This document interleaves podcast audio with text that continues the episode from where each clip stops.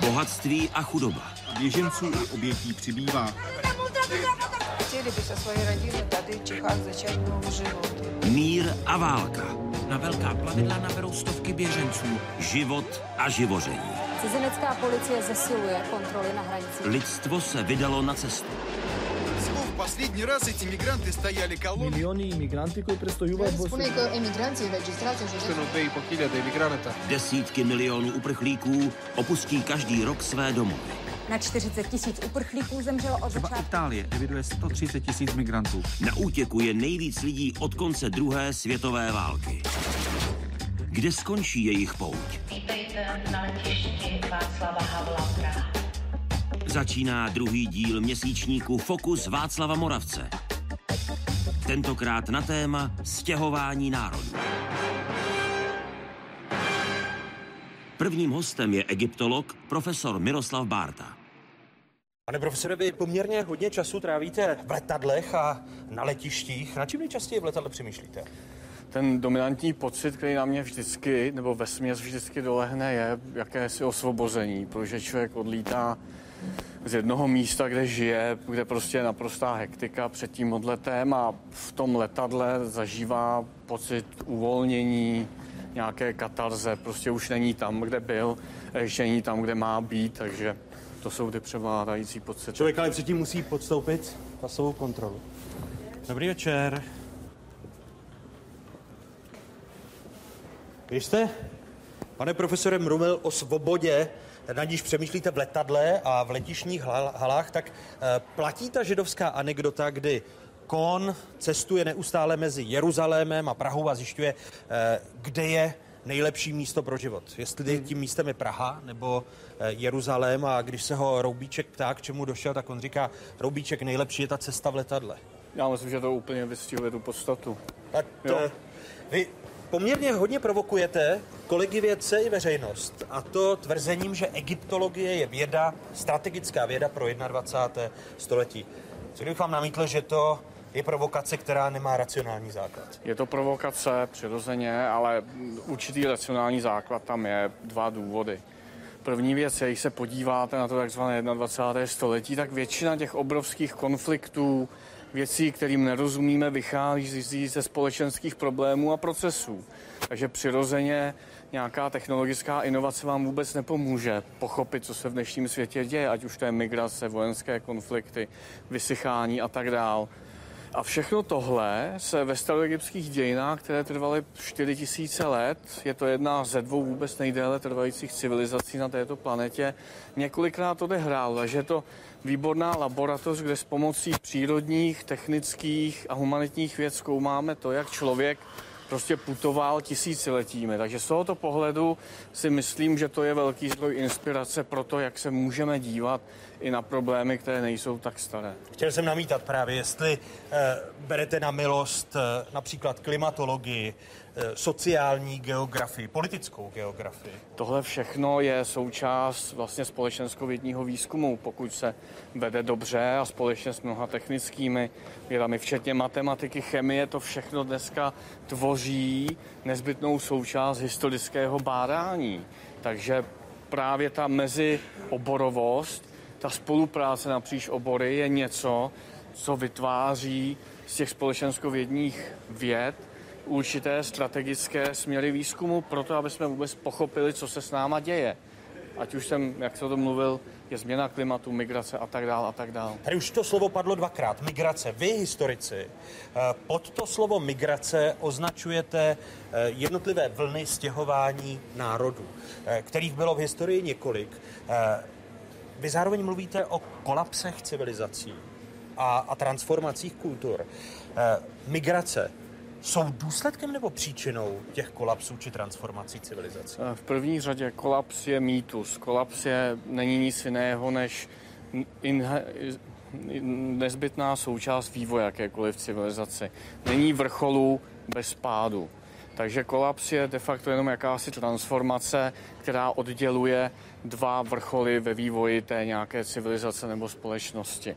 A pokud jde o, o ty takzvané migrace, tak ty jsou vždy důsledkem něčeho, nevznikají spontánně sami od sebe, A pokud víme, a těch migrací, těch vln velkých bylo v historii několik, kolem roku 2200 před Kristem, 1200 před Kristem, byly nezbytnou součástí úpadku římské říše, opakovaly se i potom v několika vlnách, takže ty vesměs vždycky byly vyvolány klimatickými, zásadními klimatickými změnami. A my z toho historického pohledu, když se podíváme na dnešní migrační vlny, tak eh, prožíváme eh, nějaký takový kolaps? Ne, já si myslím, že ne. To, co se děje teď, je slabý odvar toho, co nás, co nás může v dalších 50 letech potkat.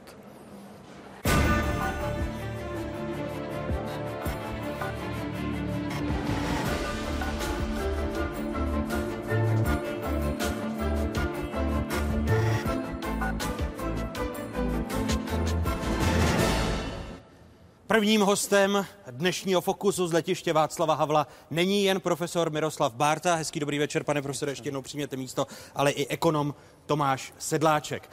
Dobrý večer vám, divákům z Pravodajské 24. Dobrý večer milému publiku tady na letišti Václava Havla v Praze. Tím publikem jsou studenti pražských vysokých škol. Vítám studenty Fakulty sociálních věd Univerzity Karlovy, studenty Filozofické fakulty a také studenty Metropolitní univerzita Praha. Vítejte. Dobrý večer.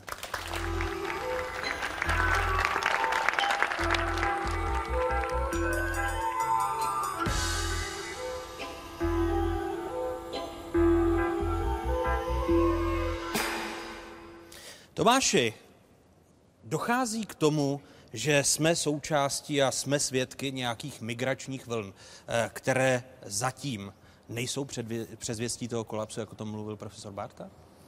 No, tak já nevím, jestli vůbec můžeme mluvit v současnosti o stěhování národů, protože něco takového jako třeba osidlování Finska nebo Norska nebo Irska nebo Ameriky, kdy se opravdu jeden národ, nebo to, co se třeba stalo německému obyvatelstvu po druhé světové válce, se 20 milionů Němců vzalo z východní a střední Evropy, my to tady taky známe, a odstěhovalo se na západ, kdy opravdu jeden národ se sebral a odešel, tak něco takového nevidíme, nezdá se mi, jsou to spíš jednotlivci. Taky zajímavým mimochodem, že nejčastější migrace je teda z jihu na, na sever, ale jich, jich je, je hned druhý a sever, sever též málo té migrace je ze severu na jih, takže i tohle je potřeba nějakým způsobem rozlišit. A já teda nejsem v tomhle tom úplně historik, ale zdá se mi, že když se člověk podívá dlouhodobě na to, jakým způsobem se osidlovaly nové země, že teď vlastně z toho migračního národního, národnostního hlediska eh, je to, není to zrovna období, který by bylo eh, výjimečný nějakou extrémní mobilitou. Konec konců v Evropě I když, neustále... I když je 51 milionů, eh, podle dat Organizace spojených národů, 51 milionů běženců v loňském i předloňském roce. Polovina z toho dětí, to přece nejsou jednotlivci. Dobře, ale to ještě neznamená, že tam budou migrovat. Že jo? To znamená, ty běženci nebo po politické krizi jsou věci, mnoho, mnoho, z nich se chce vrátit na zpátek a my naopak v Evropě si neustále, nebo ekonomé se neustále stěžují, že tady máme nízkou mobilitu, tomu říkají teda pracovní síly, ale jsou to normální lidi, teda, co jsem se díval naposled. Jak ty ekonomické podmínky vlastně tu mobilitu ovlivňují a migraci ovlivňují? Tak mm, za prvý je to magnet, jo? takže Německo nebo Česká republika potřebuje levnou nebo vzdělanou pracovní sílu, doktory, třeba my to tady máme taky do jistý míry z Ukrajiny, vlastně jak, jak eh, pracovní sílu, která je, řekněme, nenáročná, tak i tady máme hodně doktorů a vysoce kvalifikovaných zaměstnanců. Eh, zaměstnanců. Um, jinak jsme teda mononárod, Česká republika je opravdu jako výjimečná tím, že jsme skutečně, skutečně mononárod a když se člověk podívá do historie, tak ty vlastně největší ekonomický, ale i filozofický a kulturní změny nebo výskoky nastávaly právě v dobách, kdy byli pnutí ve společnosti. Jo. To, myslím, že to je podobný s přírodou. Nikdo nechce, aby tady byla z nás rybník, kde se prostě nic neděje, autobusy jezdí vždycky přesně a všichni vypadají stejně a myslí si to stejný, ale to pnutí jak uvnitř lidský hlavy konec konců, tak i v okolí je něco, co uh, má velice příznivý eh, ekonomický, ekonomický dopad. No a potom pochopitelně lidi, lidi kteří za tou prací jdou. Takže je to takový trošku bipolární, my je nejdřív pozveme, protože chceme, aby pro nás pracovali, když se nám dobře ekonomicky daří, když se nám přestane dobře ekonomicky dařit, tak na ně začneme házet kameny a nejraději bychom je zase vyhnali. Teď jsme v té druhé fázi, podle všeho. V Evropě. I v České No mimochodem, ta nezaměstnanost mezi imigranty není nějak moc vyšší než, než mezi normálními nebo lidmi, co se, tam, co se tam narodili. To je opravdu o procentní bod vyšší a běženci nebo, nebo ti, co se v té zemi nenarodili, tak ty zabírají zhruba 1,5% nezaměstnaných tvoří, nejvíc je to v Norsku, tam jsou 3% nezaměstnaných, 3% z nezaměstnaných jsou cizinci, takže to není nějak jako věc, která by vyčnívala. Ty chmurné vize, pane profesore, o nich jste mluvil v úvodu, tedy že kolaps i v souvislosti s tou migrační vlnou, které jsme svědky, zatím nenastal, ale mohl by přijít. Co jste tím myslel? Je to jeden z možných scénářů, protože když se podíváme do nedávné historie eh, předního východu, tak eh, můžeme třeba vidět, že eh, velká klimatická změna, která samozřejmě trvá už nějakou dobu, v podobě vysychání celého regionu předního východu vedla přímo nebo nepřímo k, k arabskému jaru. Pokud si pamatujete, tak v roce 2010 byly velká sucha v Rusku, hořela Moskva, byla zahalená dýmem, z části skolaboval globální trh s obilím, Rusko nedalo na trh tolik pšenice, kolik mělo a veškeré arabské země, které jsou závislé, mimo jiné i na dovozu pšenice, tak eh, tam došlo k takovému sociálnímu pnutí, které vedlo potom k tomu arabskému jaru v roce 2011. Takže eh, klimatická změna vždycky byla a může být i do budoucna něčím, co může zásadním způsobem jako změnit, změnit geopolitickou situaci. Já neříkám, že to tak je, ale Například poslední výzkumy eh,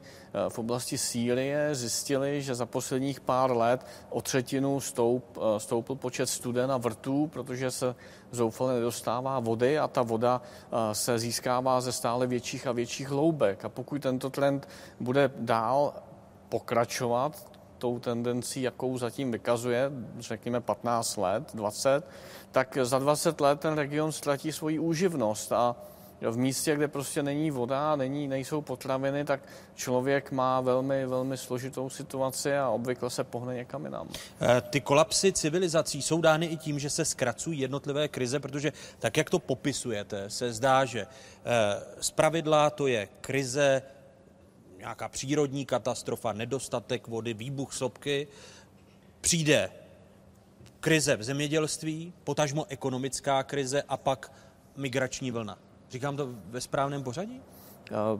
Říkáte to dobře, je to sice velmi, velmi velké zjednodušení, ale v první řadě kolaps není opravdu nic negativního. Je to vlastně katarze systému, která vede k jeho restartu. A obvykle ty společnosti do toho stádia transformace, což je slovo, které já považuji za výstěžnější než kolaps, když samozřejmě kolaps jako navozuje ty emoce, tak eh, většinou jsou ve, ve své vnitřní krizi. To znamená, že ten jejich systém se stává stále a méně a méně produktivní. A to teprve v okamžiku, kdy ten systém vnitřně je nestabilní, tak potom jakákoliv zásadnější vnější změna typu uh, změny poměru klimatických, uh, klimatických vztahů, sucho nebo přílišné deště, což je což jsou podobné faktory, tak mohou ten systém dovést vlastně do stádia, kdy ztratí velmi rychle podstatnou část své složitosti a tomu se velmi zjednodušeně a trochu zavádějícím způsobem říká kolaps.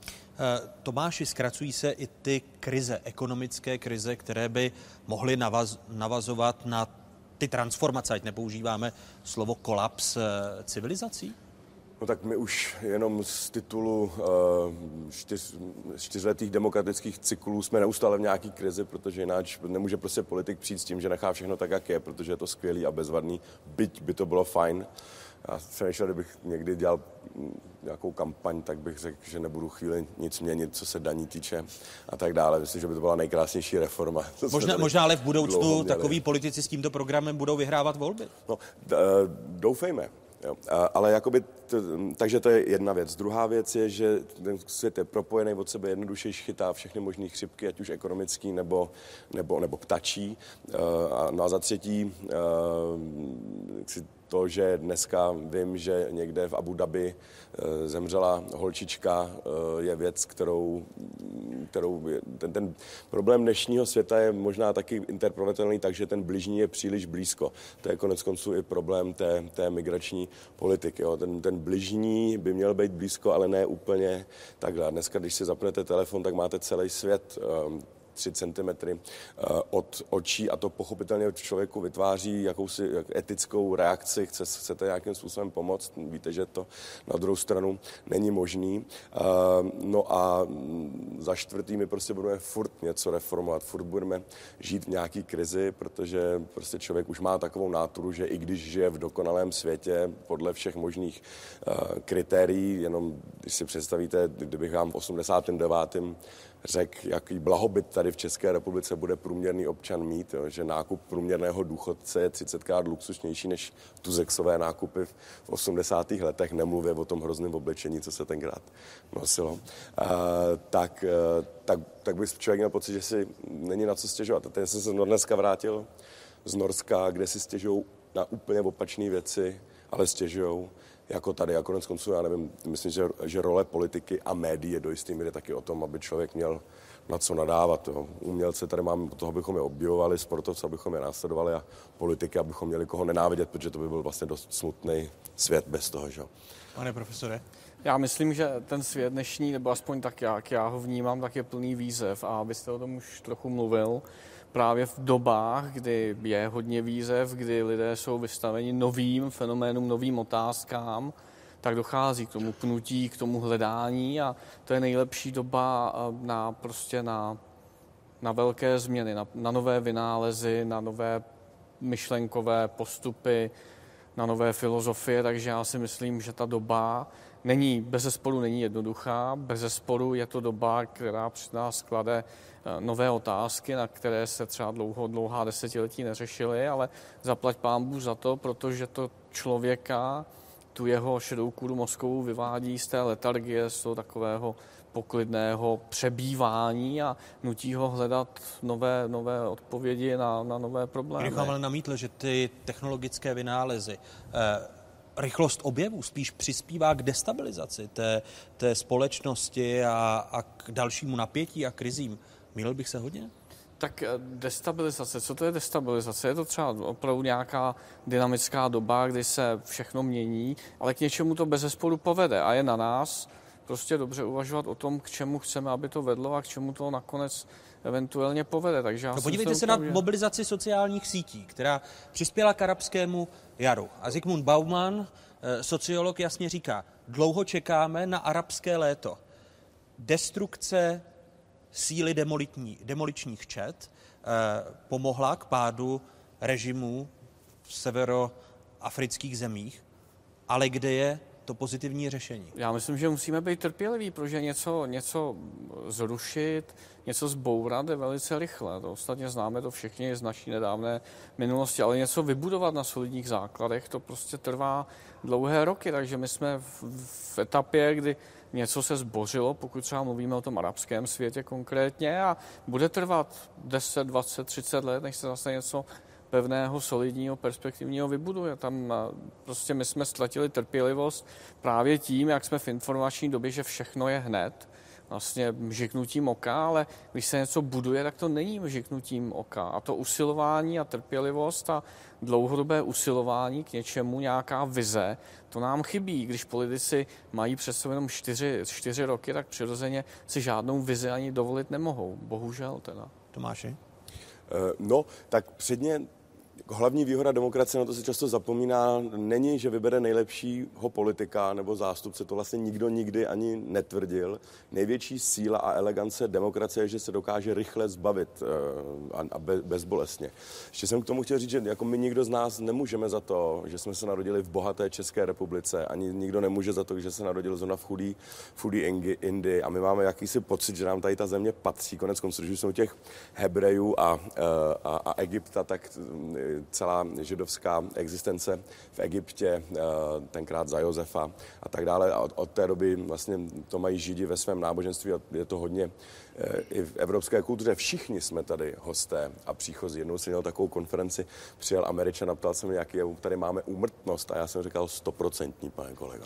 Jo. Takže opravdu jsme tady všichni jenom na chvíli, není to naše země a je asi na nás, abychom se tady nějakým způsobem o to podělili. Je, je určitá i metafora nebo příměr historický.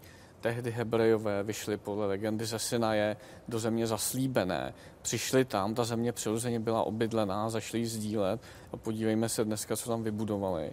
A to samé dneska přicházejí nové národy nebo noví lidé do do regionu zaslíbeného, do Evropy a taky třeba to povede k něčemu, co si dneska neumíme představit a bude to prostě z hlediska dlouhodobé nějaké vize velmi pozitivní. Navíc Evropa vymírá, takže to se nám může jenom hodit.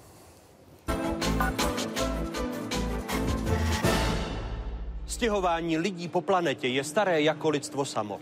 Ať už kvůli získávání otroků, válkám, obchodu nebo získávání úrodnějších polí. Už 50 tisíc let před naším letopočtem se po všech kontinentech s výjimkou Arktidy potulovali pravěcí lovci. V pátém a v šestém století pak zažila Evropa stěhování národů.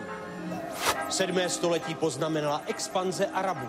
Ve 12. století zaznamenala Evropa invazi Mongolů. Od 17. století začali Evropané mířit do Ameriky. V letech 1800 až 1960 jich tam přesídlilo na 61 milionů. 20 milionů lidí přemístili do Ameriky otrokáři z Afriky. Dalších 10 milionů tuto cestu nepřežilo. 20 milionů lidí se posunulo z východu na západ v souvislosti s výsledky druhé světové války. A dalších 14 milionů lidí vyhnal na západ komunismus. V roce 2014 vstoupilo respektive bylo přistiženo na cestě do Evropské unie víc než 276 tisíc migrantů. To je téměř trojnásobek, když to srovnáváme s rokem předchozím. Připomeňme, že nelegální počet migrantů, kteří přišli či přicházejí do Evropy, není znám. A to z toho důvodu, že se jim daří překračovat hranice Evropské 28, aniž by byli spozorováni. Co se žádostí o azyl týče, v zemích šengenského prostoru jich v roce 2014 bylo 650 tisíc. To je o 40% víc než v roce předchozím. Nejčastějšími žadateli o azyl byli lidé ze Sýrie. Přes 100 tisíc a z Eritreji 35 tisíc. Nejčastěji byly žádosti o azyl podávány v Německu a ve Švédsku.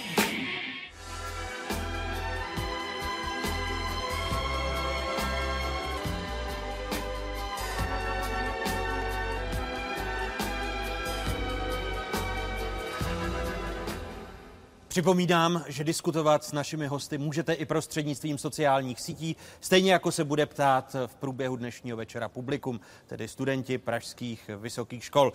První otázka je od Jakuba Váni z Metropolitní univerzity Praha. Dobrý večer. Dobrý večer. Mým dotazem je, v historii se lidé stěhovali s cílem zlepšit jejich dosavadní život.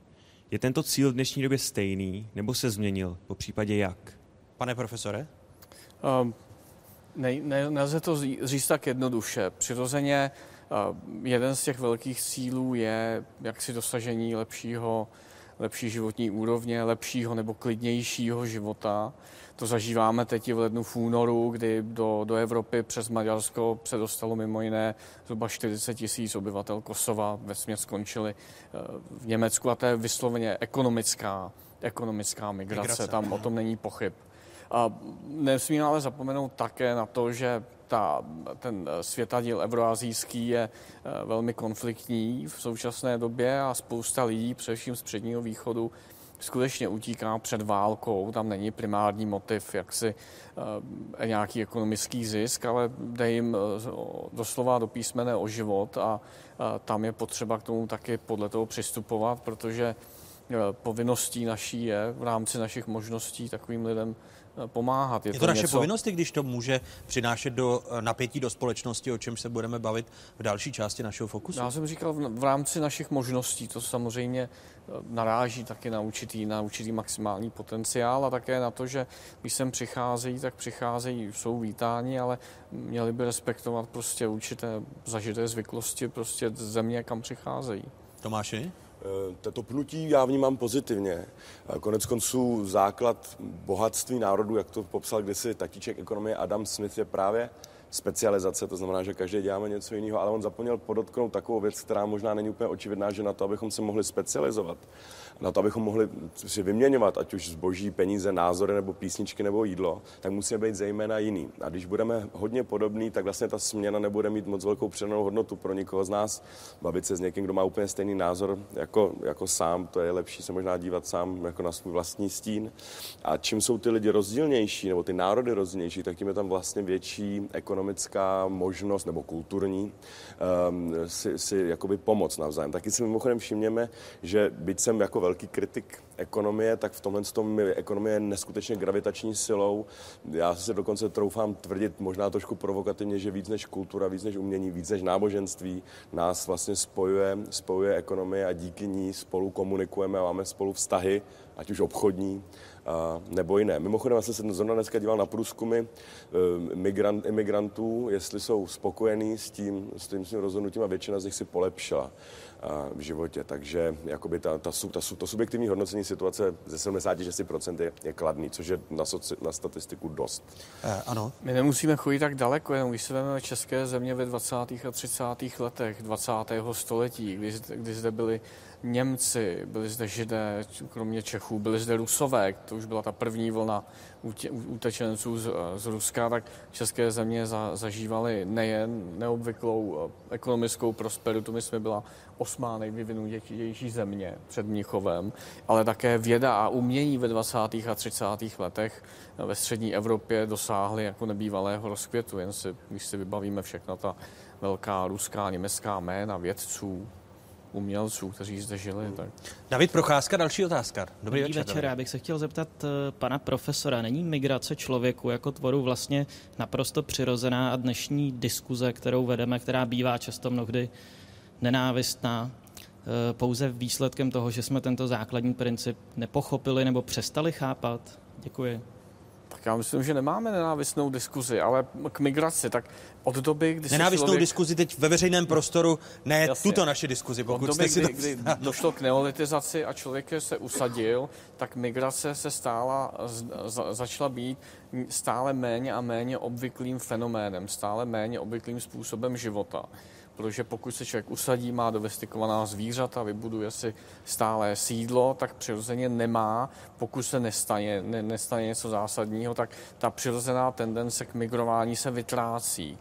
My migrujeme svým způsobem ve smyslu, že cestujeme, ale to není migrace um, na, na, na to konto, že bychom se rozhodli od někud odejít a už se tam nevrátit k tomu, uh, k tomu za normálních okolností, pokud není opravdu nějaký razantní důvod, tak k tomu nedochází.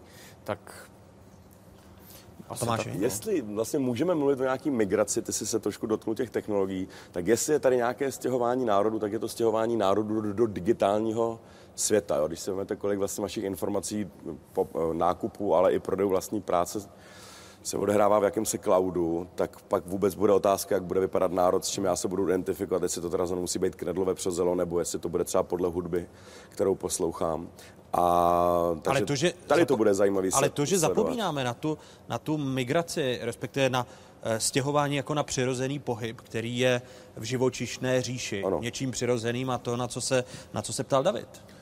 No jistě, vždycky národy se mích, míchaly a e, spíš si myslím, že zrovna teda v České republice je to, je to výjimka v tom, že, v tom, že se toto neděje a že tady právě i kvůli tomu máme na to dost negativní, negativní názor. Jo? Ale jakoby vůbec jenom to uvažování nad tou migrací do digitálního světa, což třeba ten našní přenos je toho, toho důkazem, jo, kde prostě přestává být čas a prostor a dokonce i, i, i vzácnost, jakožto základní prvek ekonomického uvažování, tak to si myslím, že budeme za 20, za 30 let řešit. To už prostě nebude jedno, jestli na, u toho internetu sedíte v Bolívii nebo, nebo v Praze, ale budeme prostě mentálně přestěhovaný do úplně jiných problémů. A ještě jedna otázka ekonomická od Romana Štěpaře z Fakulty sociálních věd Univerzity Karlovy v Praze. Romane? Eh, dobrý den.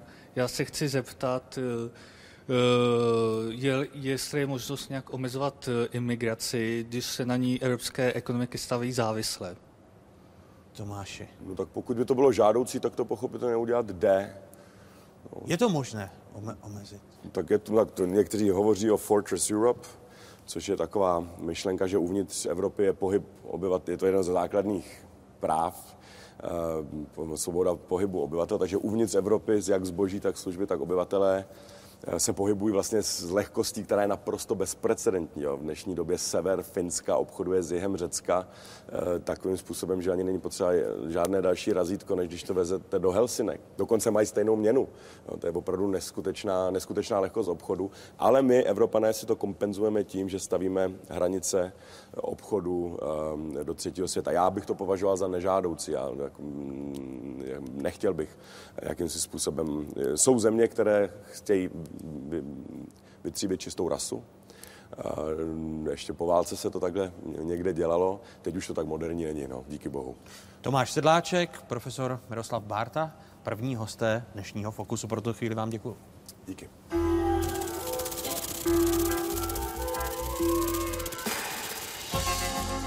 Sledujete Fokus Václava Moravce na téma stěhování národů. Archeologa Miroslava Bártu a ekonoma Tomáše Sedláčka za okamžik vystřídají novinářka a humanitární pracovnice Petra Procházková a historik Alexej Kelin. Nejen o strachu Evropanů z islámu budou mluvit politický geograf Vladimír Bár, politolog Šádý Šanách a sociolog Daniel Prokop. Důvody migrace a možné scénáře pro budoucnost. Téma diskuze sociálního geografa Dušana Drbohlava a klimatologa Jana Pretla. Závěrečné slovo patří Miroslavu Bártovi a mýtu věčného vzestupu.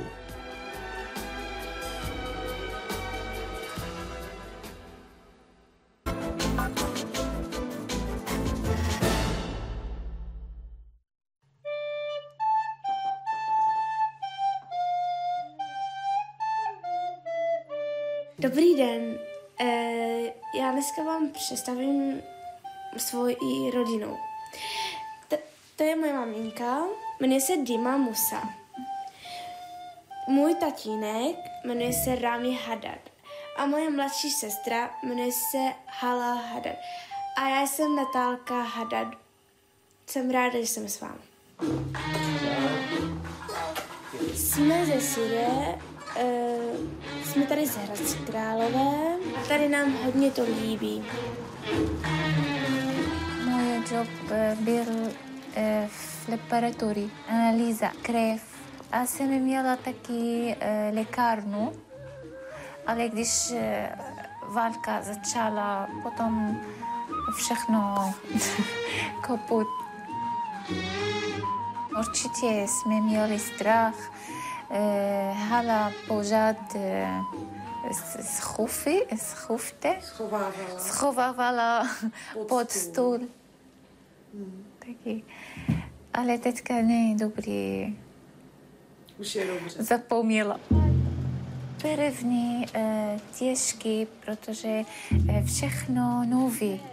Eh, stát nový, jazyk nový, eh, lidi nový, eh, všechno všude nový. Každý den lepší než minulý. Každý den lepší. Ve školce se máme rádi. Na naší škole je to poměrně běžné, že máme děti z nejrůznějších částí světa a konkrétně u té Natálky jsme rádi, že jsme ji mohli přijmout, protože má to i takový rozměr jako z hlediska duchovního směřování naší školy, protože jsme církevní škola a ta rodina Natálky jsou vlastně křesťané a konkrétně katolíci, takže ta rodina sem chodí třeba i ve farnosti do kostela a tak dále, takže společně se jako zžíváme. Vy jste kamarádky mm-hmm. nejlepší, jo, tady ve třídě, jo. Dovedete si to představit třeba, že byste zažili takhle jako Natálka? Já si to představit neumím. Já také ne. Pícha, pidel, bisk, nedobír, slabý špil. Jako ta látka pro ostatní děti je hodně těžká. Eh, sami se se spoustou slov, která jsou ve výjmenovaných a příbuzných slovech, ještě nesetkali. Ale pro Natálku je to těžší, že ten, to množství těch slov, která jsou nová, je rozhodně větší. Ale zvládá to skvěle. A Liči, ty jsi jako malé děti. Máš Dětě! Dětě! Dětě! Dětě!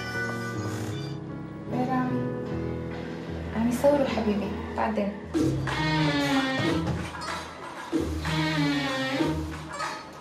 Я сам образовательный Сирии, супервайзер про ферма лекарна, лекарна, лекарна. Потом, když já jsem pryč na Syrii, hotovo všechno.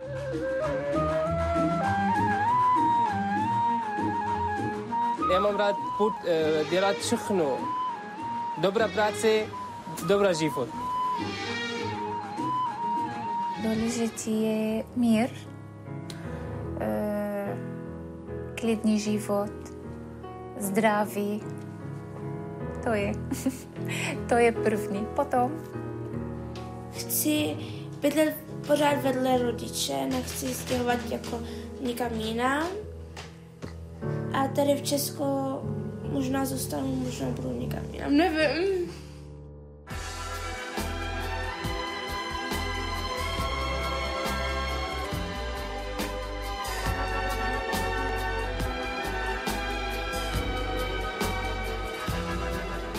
Český příběh rodiny eh, Hamido eh, Radahadada a Dimi Musa, eh, kteří žijí už tři roky v Hradci Králové, začal tady před třemi lety na letišti Václava Havla v Praze, protože pokud se, paní Dimo, nemýlím, tak vy jste uh, uvažovali o tom, že půjdete na sever, že půjdete do Švédska, je to tak?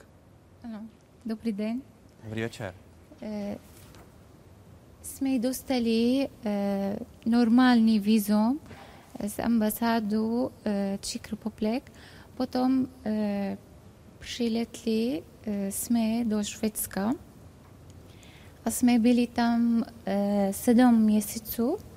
Eh, potom eh, immigration tam eh, říkali, nemu, eh, eh, nemůžete eh, dostat papír ve Švédsku, eh, protože eh, máte prsty eh, z ambasádu Czech Republic. Takže otisky tak prstů? musíte eh, zpátky. Jak těžké bylo pro Natálku, která je tady s námi, pro vaši starší dceru, je vlastně vysvětlit, že opouštíte váš domov v Sýrii a že míříte kam si do Evropy, do Švédska? Eh, To je těžký první, ale eh, jsme měli těžký život v Syrii. Začala válka, eh, těžký život, máme strach, děti mají strach.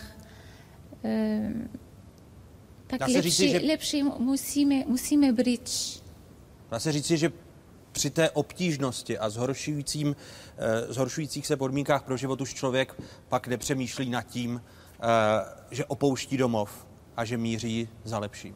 Ano, lepší, lepší bridge. Vy teď žijete tři roky v Hradci Králové. Zmiňoval jsem, vy jste vlastně křesťané, ano. praktikující křesťané, kteří chodí pravidelně do kostela. Eh, Jak často se setkáváte s negativními reakcemi, když eh, v tom veřejném prostoru eh, padají slova od politiků, že mají například Češi, Moravané a Slezané bojkotovat kebab a podobně?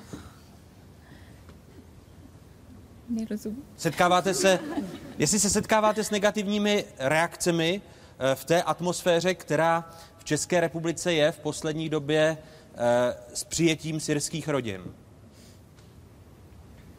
Jestli Češi na vás, my vás to nechceme. Natálko? Ne, eh, Češi, my jsme, máme hodně kamarádí z Česku, máme i rodiny, máme skoro čtyři rodiny z Česku, který s ním kamarádíme. A jako to není jenom naše kamarády, i naše třeba bráchy nebo rodinu. A nám tady jako hodně líbí a Češi na nás třeba nezlobí, neříkají, že jsme ze Sýrie, ale tady je skvělý mír a všechno skvělý.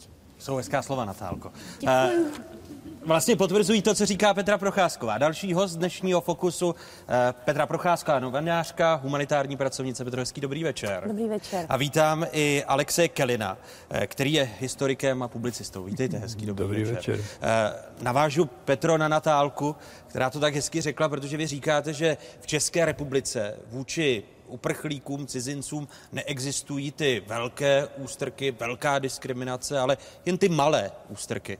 Eh, Vy máte manžela Afgánce, s nadsázkou říkáte, že vypadá jak bratranec Usámy bin Ládina. To se mi nechce věřit, že to jsou malé ústrky.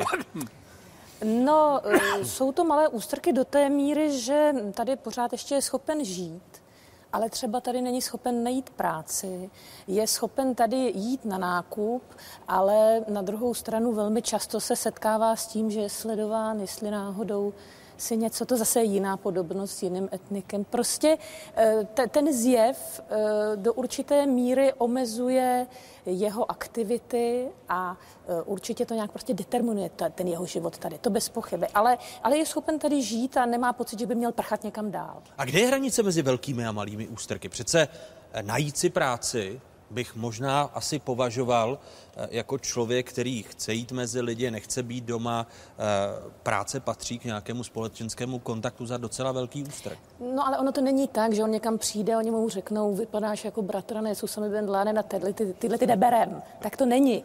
Eh, Ono Oni to udělají probíhá- sofistikovaně, ale myslí si, že vypadá jak bratranec Usama bin Laden. Myslí si to? Eh, Například to probíhá tak, že eh, on mě přesvědčí, abych na to místo, které mu nabízí, nebo které je nabízeno, zavolala. Oni nadšeně souhlasí, ale pak, když tam přijde on beze mě, tak už ho, eh, už ho odmítnou. Takže to jsou takové ústrky, které eh, si myslím, že když se ptáte na ten rozdíl mezi malými a velkými, myslím si, že ta hranice například je v tom, že on nemá pocit, že by se odsud on nebo celá naše rodina jsme se měli kvůli tomu přestěhovat. On ještě je v té fázi, kdy si myslí, že to musíme řešit a musíme bojovat, aby ty ústrky nebyly a přesvědčovat tedy to naše okolí, že není bratranec Usama bin Vy jste. Alexej Keline, eh, druhá generace, narodil jste se v někdejším Československu. Tak, To také, není tak úplně přesné. Já jsem se narodil v protektorátu Böhmen und Mähren. ze kterého se naštěstí pak stalo eh, Československo, i když bohužel zase socialistické. Ještě s ano. mnoha, s mnoha dalšími názvy Ale- a pseudonymy. Souhlasil byste tady s Petrou, že ta velká diskriminace eh, uprchlíků, eh, migrantů, jejich dětí, po případě vnoučat, není velká, že to jsou jen ty drobné? Ono je všechno relativní, záleží s čím to srovnáváte. Žádná společnost není prostě lidí prostoduchých a tak eh, se bohužel setkáváme s, i s eh, takovými úkazy. Eh, Ono většinou to všechno končí tím, že se ty lidé osobně poznají a pak jsou hodnoceny jejich skutečné, skutečné hodnoty. Nikoli v to, co se jim podsouvá, ty škatulky, ty kategorie zjednodušující. Bohužel politika je postavená, jak známo, na dividet impera, na budování nenávisti, rozeštvávání lidí. Ono to je nejjednodušší metoda, jak lidi ovládat a manipulovat, leč bohužel ty výsledky pak jsou velice velice dramatické. Takže například můj eh, nejstarší syn, kterému v 68. byly čtyři roky, tak eh, se vrátil ze školky, protože ho děti zmlátili za to, že eh, on může za to, že sem přijeli ty, ty tanky okupační. No a eh, já jsem ho samozřejmě poslal zpátky a snažil jsem se odlehčit, kvůli mě přijeli tanky, kvůli vám nepřijede ani na koloběžce nikdo, což asi nebyla dobrá rada, protože se chlapec vrátil zmlácený spojenýma silama vlastně celého kolektivu, krvácel, měl vyražený zub a zůstalo, nechalo to v něm psychické trauma na zbytek života. Ono v tomhle věku, kdy se opravdu utváří nějaký pohled a názor na svět, od té doby nepronesl nikdy v životě jediné slovo rusky. Pozitivní jev je, že se začal sám a z vlastní píle učit eh, anglicky a španělsky. A Jaké jsou tedy ty ba- balvany na cestě ke vzájemnému porozumění těch, kteří přijdou eh, do většinové společnosti, eh, do poměrně homogenní společnosti, jako to mluvil eh, Tomáš Sedláček, tedy eh, do České republiky, předtím do Československa. Ono to, bylo, ono to bylo v Československu před válkou, to bylo trošku jiné, protože jsme byli mnohonárodnostní stát. A byla tam osobní zkušenost s mnoha let soužití, mnoha generací soužití, zejména v pohraničí a tak. A ty kultury se skvěle vzájemně doplňovaly, ti lidé, nikdo je nerozeštvával a nebyl důvod, aby nepřebírali vzájemně od sebe a neobohacovali se tím nejlepším, co každá z těch kultur a civilizací přináší. Ale podívejte se na 60 let, jak jsme to hezky vyčistili. Eh, Židy, sudecké ano, Němce, Ano, ano. eh, pak i Slováky. Takže já nevidím xenofobii, eh, já vidím spíš nedostatek osobní zkušenosti ze soužití z odlišných kultur. A u těch lidí většinou, kteří příliš nepřemýšlejí, tak je to strach z neznámého. A bohužel někteří z těch přistěhovalců jsou to jednotlivci, ale dávají záminky k tomu, aby se prostě globalizovali odsudky. A myslím si, že problém je nejenom v těch přistěhovalcích, ale problém je i v té většinové společnosti, která si sama není jistá svým systémem hodnot.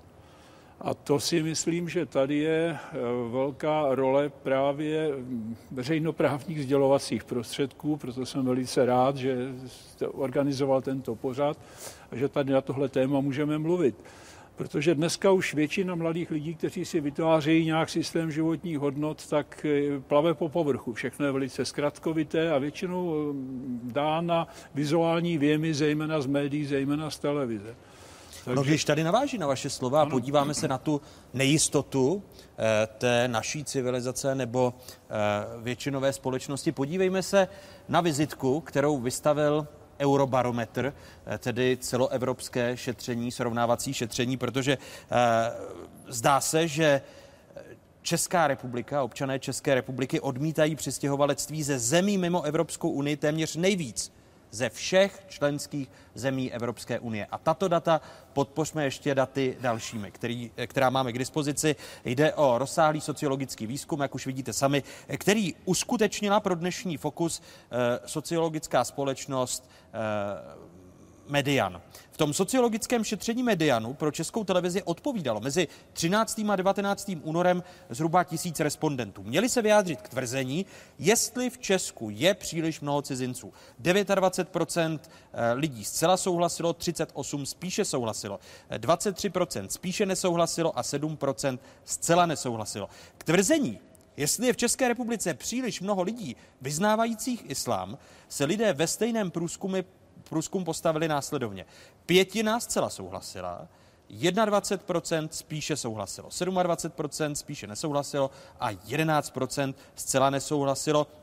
Petro, pokud vy byste měla mluvit o hlavním zdroji nepochopení u vás doma, Češky jako Poleno a Afgánce, jak ta nepochopení vypadají? No, mají mnohou jako různou podobu a e, řekla bych, že jsou často neglobální. Třeba vkus. Máme problémy s vkusem, protože třeba ten orientální vkus je u nás považován za kýč. Takže eh, my bojujeme neustále o to, jak tedy bude vypadat náš byt eh, a mm, prodělali jsme různé fáze, jako dělení toho bytu tedy na část orientální, část evropskou. Potom jakási směs, že mě se tam zdá moc zlata, jemu se tam zdá moc dřeva.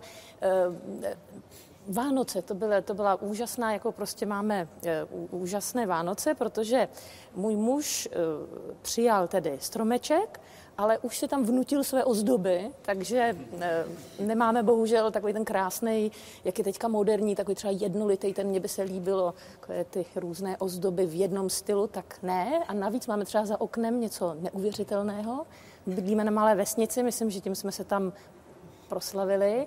Nemáme takové pestrobarevné chlupaté květiny, které jsou na baterku a zuřivě blikají a soutěží s těmi elegantními e, ozdobami vánočními našich sousedů. Tak vkus je například jedna z věcí. Jídlo, jídlo, tak asi nejíme jítrnice, to asi chápete, ale já třeba, když mám možnost, tak si vždycky nějakou jítrnici dám, to můžu, ale jak si nekonzumuju doma Shodli jsme se třeba na jídle, které je přijatelné pro obě strany. A Malike Line, u, u vás takové, eh, když se právě bavíme o těch hodnotách a pozorujete tu většinovou českou populaci a hodnoty, které v sobě měli vaši předci a vy, tak liší se nějak výrazně, protože třeba u Afgánců je to vztah k rodině, ke, ke stáří. Samozřejmě, že se liší, ale u těch eh, mých rodičů se lišili mnohem méně než se liší u těch lidí, kteří se přistěhovávají z bývalého Sovětského svazu teď. Protože to je dáno tou říší zla, vlastně, v kterou se ta země proměnila, ale to je na jiné téma, jinou debatu.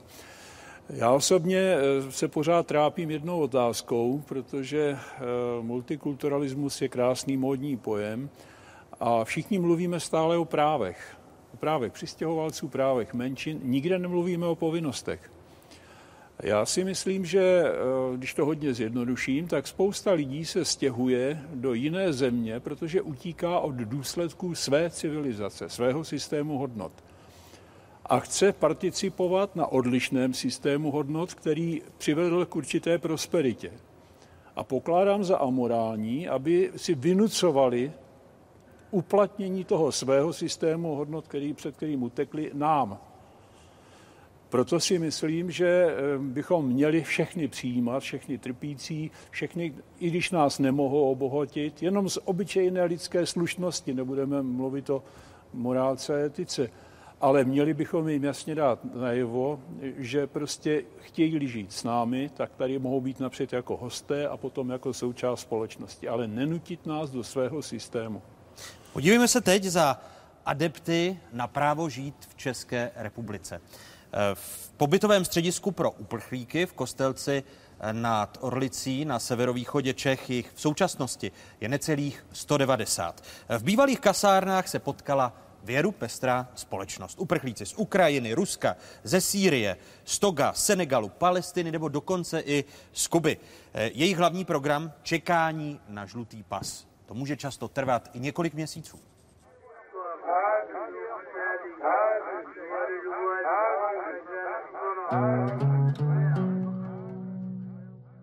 Překreslili jsme si mapu světa a vždycky, když někdo přijde z nějaké země, tak mu tam zapíchneme vlaječku. I když nemáme, zdaleka nemáme všechny, no tak většina vlaječek nám tam zůstala. Jirko, kde je jablko? Na skříni. Na skříni, měká na skříni. Posteli, výborně. Jablko je na posteli. Je to nepovinné u nás a e, někteří chodí velmi poctivě na češtinu a chtějí se naučit český jazyk. Máte rád učitelku? Ano. Mám rád učitelku. Máte rád manželku? Ano, mám rád manželku. Manželku, co to je? To je lednička. Co tady vidíte na, na zdech, to je všechno dělané se rukama žadatelí, kteří navštěvují se učit žezdařinu nebo malujeme podle zábavy. Takhle tady fungujeme. Už jedna rodina dostala nějaké dva roky pobyt a o, o, oddělá. E, už byli někde mimo tábora a druhá rodina dneska byl a řekl, že oni taky dneska dostali žlutý pas a oni taky odcházejí. Poznáte spoustu osudů těch lidí, kteří přicházejí. Někteří se vám opravdu zarijí do paměti. Jedna paní, která tady u nás byla delší dobu, tak eh, říkala mi, že je vděčná za to, co jsme jí teda vlastně umožnili. Jako myslím země, republika.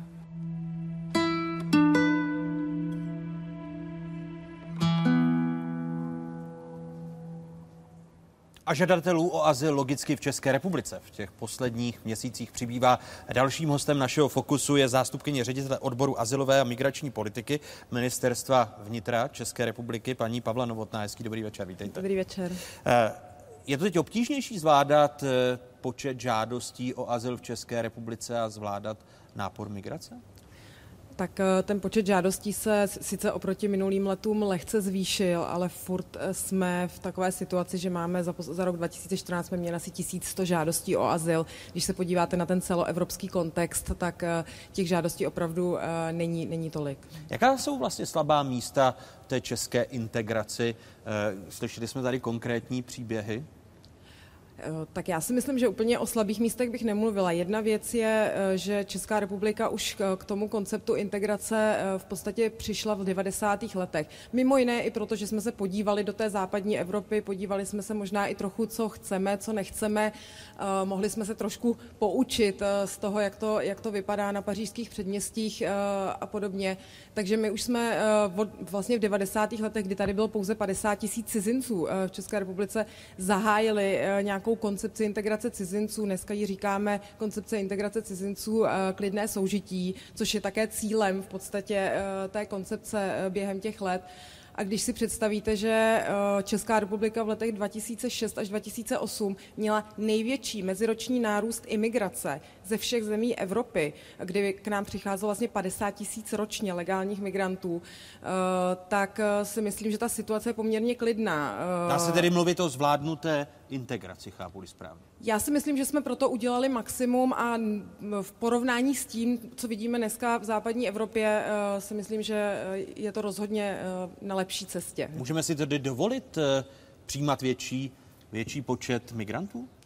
Tak ono je to, to jsou dvě věci. Jedna věc jsou legální migranti, eh, to jsou ti, které, kteří přicházejí do České republiky na základě nějakého povolovacího procesu. Eh, Tam máme nějakou možnost tento proces řídit. Zároveň samozřejmě musí být někdo, kdo chce přijít do České republiky, taky na té druhé straně eh, musíme tomu nastavit nějaká pravidla a musíme mít vždy na paměti, že samozřejmě ti lidé, kteří přijdou, tak jim musíme vytvořit prostředí a podmínky pro tu integraci, protože nejenom, že po nich musíme chtít splnit nějaké povinnosti, jak tady jsme i slyšeli, to, to máme právo chtít, tak i naše většinová společnost musí připravit ty podmínky pro to, aby se ti lidé mohli, eh, pokud chtějí eh, v České republice integrovat. Pak jsme té druhé eh, části, a to jsou žadatelé o azyl, žadatelé o mezinárodní ochranu. Tady nemůžeme ovlivnit jejich počet. Ti mohou přijít na naše území, mohou tady požádat a jestli jich bude, jestli jich minulý rok bylo tisíc, tak jich letos může být pět tisíc a může jich být v podstatě klidně, klidně i víc. Tady je to trošku jiné. Eh, Další otázky od studentů pražských vysokých škol, eh, stejně jako některé otázky, které eh, kladete vy prostřednictvím sociálních sítí. Teď se ptá Jan Kříž z Fakulty sociálních věd Univerzity Karlovy v Praze. Jane. Dobrý večer. Neměly by členské státy Evropské unie a Česká republika jako jeden z nich uprchlíky z válkou postižených zemí, jako je například Sýrie nebo Líbie, nejenom přijímat, ale neměla by neměly by ty členské státy mezi sebe rovnoměrně rozdělovat? Děkuji. Alexej Kelin, váš názor? Tak eh, nejsem politik tohoto formátu. Obecně si myslím, že ve hře je hlavně slušnost. A pak, když jsou lidi v problémech, tak je potřeba jim pomoct. Jestli eh, se k tomu většinová společnost u nás staví negativně, tak to ukazuje, že naše společnost není úplně demokratická. Ještě stále. Ještě jsme se nezbavili těch návyků z totality, ještě si nevážíme těch základních hodnot. Tady si myslím, že je to na, nejenom na politicích, ale na určité eh, kulturní elitě národa, která by měla to veřejné mínění trošku změnit. Abychom přestali... Ale zároveň jste říkal, a padalo to tady i v těch předchozích částech, že politici jsou ti, kteří jsou často spojováni s tou destruktivitou, než Taky od nich nečekám nic jiného, než to, co říkal Albert Einstein, že moc přitahuje lidi morálně méně cené, ale to už je to řemeslo prostě. S tím se nedá nic dělat, ale od toho v každé společnosti existuje jakási intelektuální elita, která eh, po generace tu společnost buduje, tvoří systém pevných hodnot.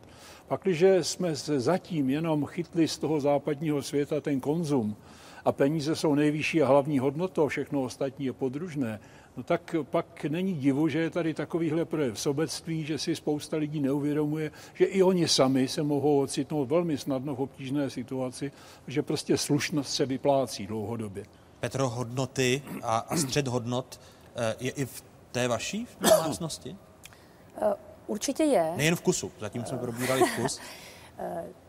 Tam existoval dlouhou dobu problém u nás, že když můj muž přišel do České republiky, tak byl do jisté míry oslněn tím blahobytem, který tady určitě ve srovnání s Afghánistánem je. On to teda nedával moc najevo, protože Afgánec nikdy není překvapen, ale jako Líbilo se mu v hypermarketu. Líbilo se mu v hypermarketu, až bych neřekla, že by se mu líbilo v hypermarketech, ale byl šokován a byl prostě oslněn tím obrovským množstvím. Na druhou stranu eh, nebyl úplně eh, připraven přijmout tu tezi, že pokud tedy tento blahobyt by chtěl taky, tak musí tomu podřídit třeba svůj životní rytmus nebo návštěvy příbuzných. Neboť eh, třeba v Afghánistánu se návštěvám příbuzných zcela vše podřizuje. Takže když máte pracovní dobu a přijde bratranec, musíte přerušit svoji práci a věnovat se bratranci. Nebo když je nemocný rodič, tak vy mnohem jaksi přednější je starat se o toho rodiče, než živit rodinu což vás může skutečně ale uvrhnout do chudoby. A takové to zvažování u nás té situace, že vlastně třeba ty rodiče můžete dát do nějakého ústavu kvůli tomu, abyste mohli dál chodit do práce, to on vůbec nechápe. To myslím, že nechápe dodnes. Takže ty hodnoty tam některé něco pochopil, že je třeba teda vstávat brzo a chodit do práce, aby si člověk mohl hodně nakoupit. Tam už jsme jako po těch deseti letech dospěli, ale s těmi rodiči, tam os- si myslím... A oslnění z hypermarketu ho postupem času přešlo? Eh, já si myslím, že ho neúplně přešlo, ale že částečně pochopil, co by tomu musel obětovat a že ho přešlo takové to, eh, takový ten náhled, že tedy eh, plné supermarkety stojí nade vše. Že pochopil, že je tady něco, co si on sebou přinesl, co je pro něj hodnotnější a nakonec to trošku naučil i mě. A ještě otázka Matěje Husáka z Fakulty sociálních věd Univerzity Karlovy. Matěj?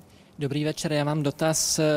Zdali si myslíte, že je výhoda, že Česká republika je v podstatě homogenní zemí a nemá zde početné neevropské menšiny, zejména, zejména mám pak na mysli vlastně muslimské menšiny. Děkuji. Tak začnu asi u Petry Procházky. No, výhoda, já vám musím říct, že mě to vlastně je jedno, protože já jsem se naučila v té rodině eh, žít vlastně se třemi muslimy. My tam máme teď v rodině jsem já a tři muslimští muži, syn, chlapec, který u nás žije, můj muž.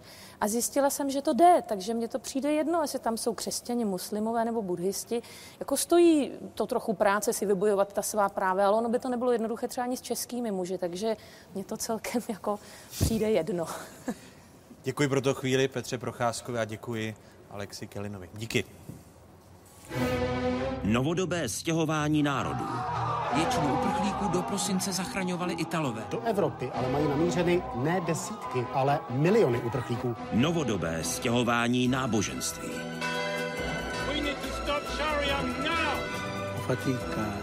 Di parlare. Strach z cizího. My se tady hádrkujeme o pár čínských hodin. To je směšně. Přesídlení těchto uprchlíků. Strach ze střetu kultur. Strach z islámu. Odsud zahájil svou krvavou pouť Abu Musab al-Zarkáví. Je proč se bát? Cestu k místu tragédie značí souvislá řada spěchajících sanitek. Ulice se proměnily v bojiště. Je možné si navzájem porozumět. Česko přijme na 70 Syřanů. Je možné si navzájem věřit. My neodlišujeme cizince a neodlišujeme české děti. Sledujete druhý díl měsíčníku Fokus Václava Moravce. Už čtyři roky se pětkrát denně modlí. Před rokem a půl se v Indii provdala za muslima a teď spolu žijí v Praze. Rodačka z pražských Vinohrad Lenka Balická vyrostla ateistické rodině a cestu k islámu si našla sama. Zatímco v práci její šátek na hlavě nikdo neřeší, protože pracuje jako recepční na jedné pražské ambasádě, tak na ulici nebo v metru čím dál častěji čelí odmítavým reakcím. Tady je pohled. Já jsem víceméně úplně normální holka, prostě z Prahy, narodila jsem se tady, celý život tady žiju, akorát prostě jsem muslimka, no. Jediná, jediný rozdíl.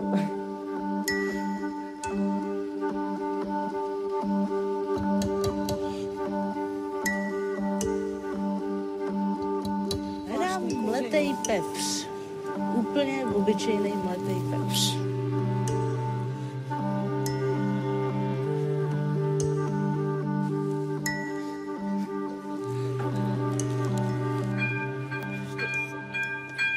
Nepatříš.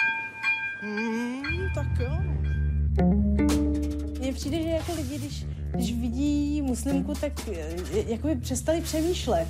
Jo, mně přijde, že ty lidi prostě vypnou hlavu a, a najednou žijou jenom tím, jako co viděli v televizi a vůbec jako mě nevnímají. Já, já teď vůbec mám pocit, že mě nevnímají jako člověka, že oni vidí jenom ten šátek a vůbec jako nevidí za ten šátek, že tam jako někdo jako fakt je v tom šátku, že to není jenom jako chodící obal.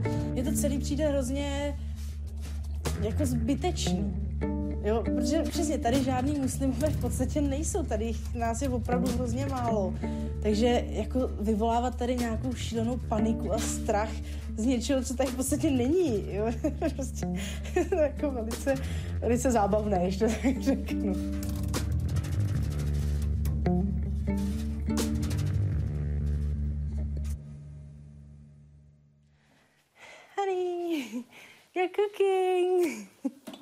Jsem asi jako byla vždycky taková trochu divná, když to tak řeknu. Já jsem se vždycky řadila spíš do takové té skupiny, um, jak, anglicky se používá slovo nerd. Já nevím, jestli to znáte, takový ty lidi, co koukají na Star Trek a dělají všechny takový ty divný, divný fantazy a sci-fi věci, tak to jsem byla přesně já, jo.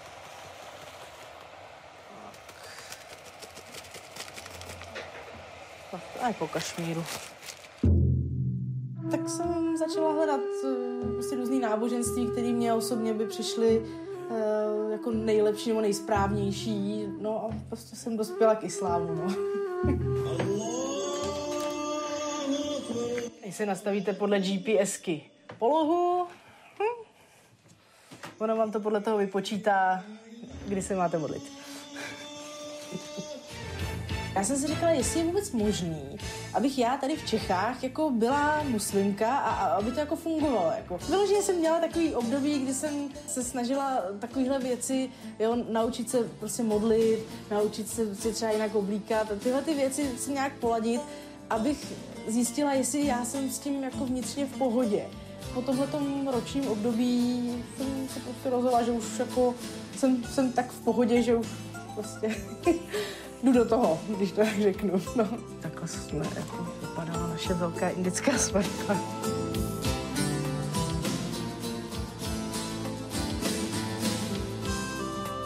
Pro naše poměry se to bude zdát strašně zvláštní, ale postavení ženy v islámu je daleko, daleko si myslím, že lepší, než je třeba standardně vnímáno tady v Čechách. Jo? Takže mě třeba velice oslovilo tohle.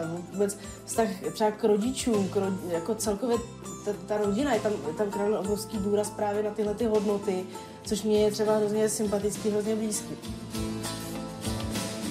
Já prostě nejsem ničím zajímavá, já jsem prostě normální člověk, který má práci jako každý jiný, mám prostě mám manžela, mám nějaký koníčky, nějaký kamarády, prostě žiju úplně stejně jako kdokoliv jiný.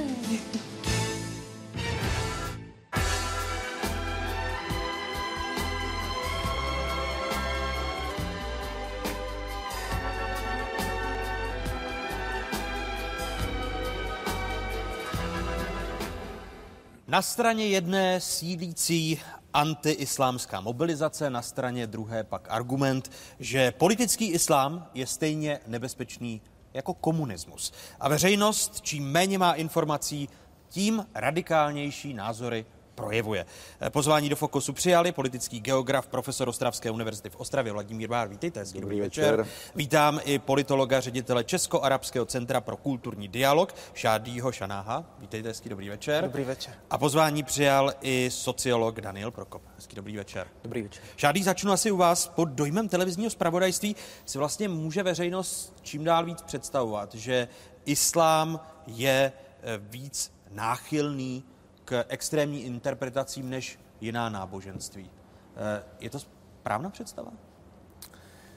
Eh, náboženství obecně můžou lidi eh, mobilizovat k hodně ušlechtilým činům a můžou je mobilizovat k hodně hrůzným činům. A já si myslím, že my jsme poznali násilí ve jménu buddhismu, ve jménu hinduismu, ve jménu křesťanství i judaismu, a nejenom v historii, ale samozřejmě i v současnosti. Momentálně násilí ve jménu islámu uh, je, uh, je daleko proporcionálně větší ve světě.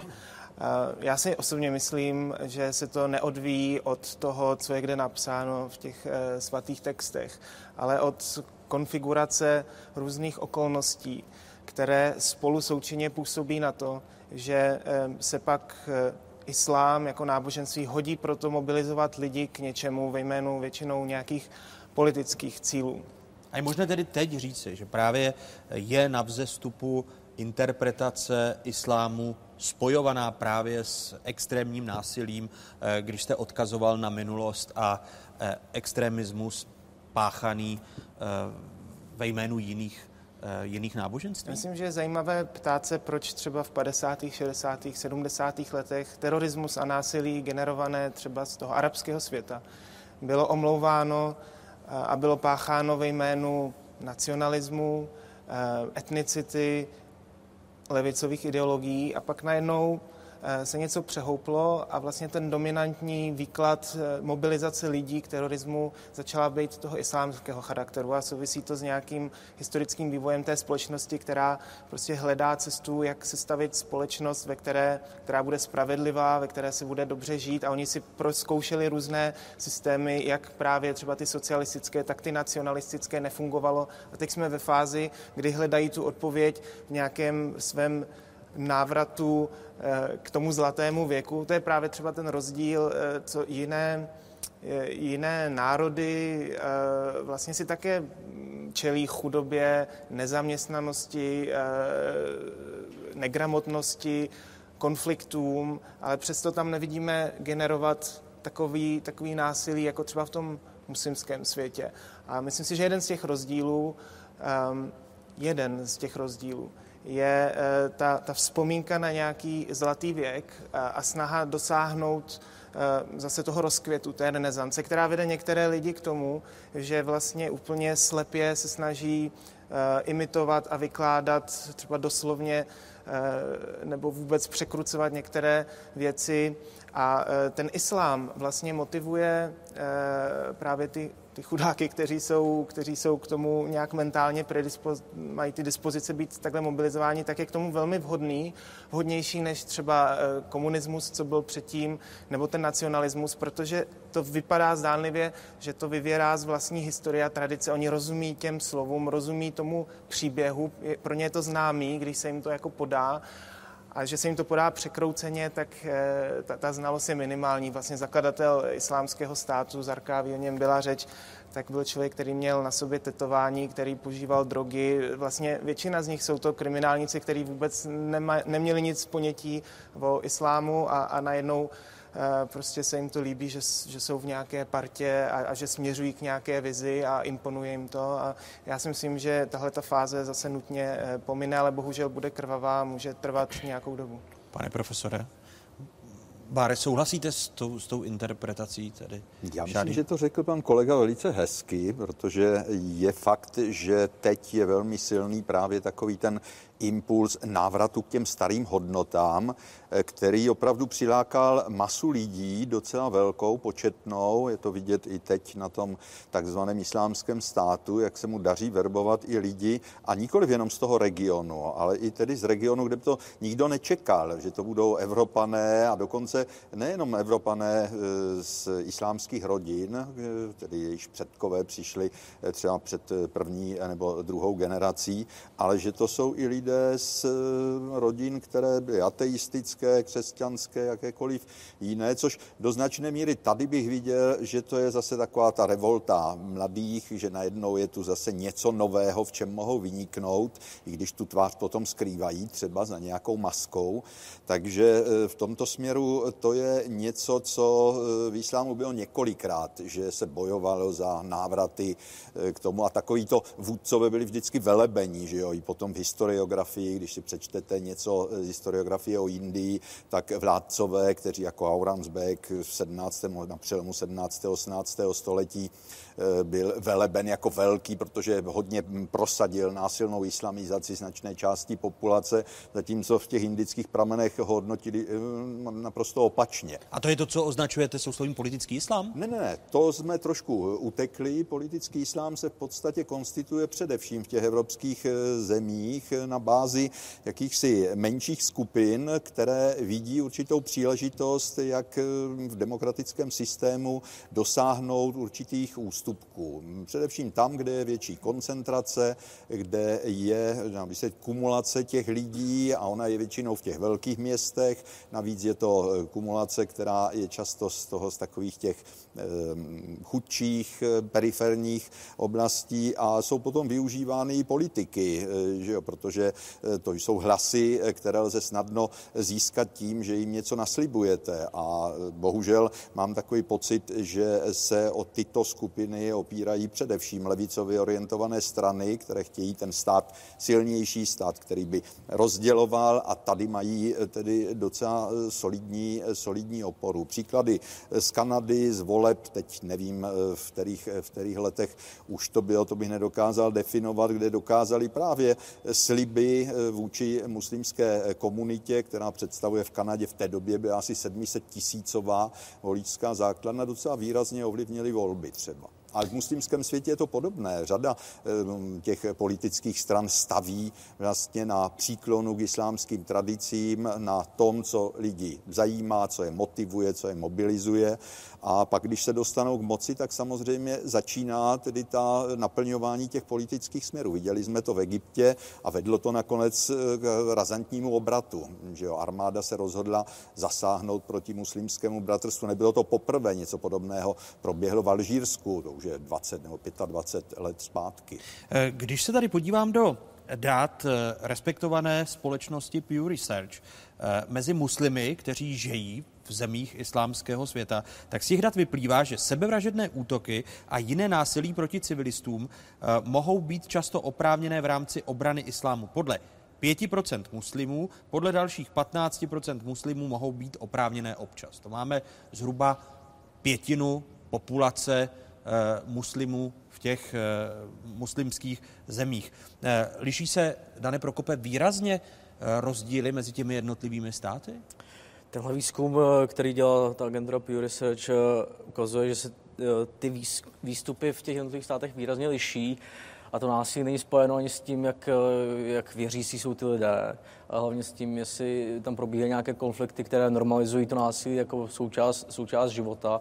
Ukazuje se mimo jiné, že nezávisí ta podpora násilí na tom, jakou důležitost připisuje člověk víře ale, to nesouvisí s religií. Ale s tou religiositou jako samot, eh, takovou ani tolik ne, ale souvisí to s nějakými jejími projevy, například eh, s podporou právě jakási politizace té religiozity, například eh, podporou toho, že by jako islámští lídři měli mít silnou politickou moc, což ukazuje, že v rámci toho islámu existují prostě různé větve, které můžou být jinak nebezpečné a nelze to generalizovat jako důsledek eh, té víry samotné.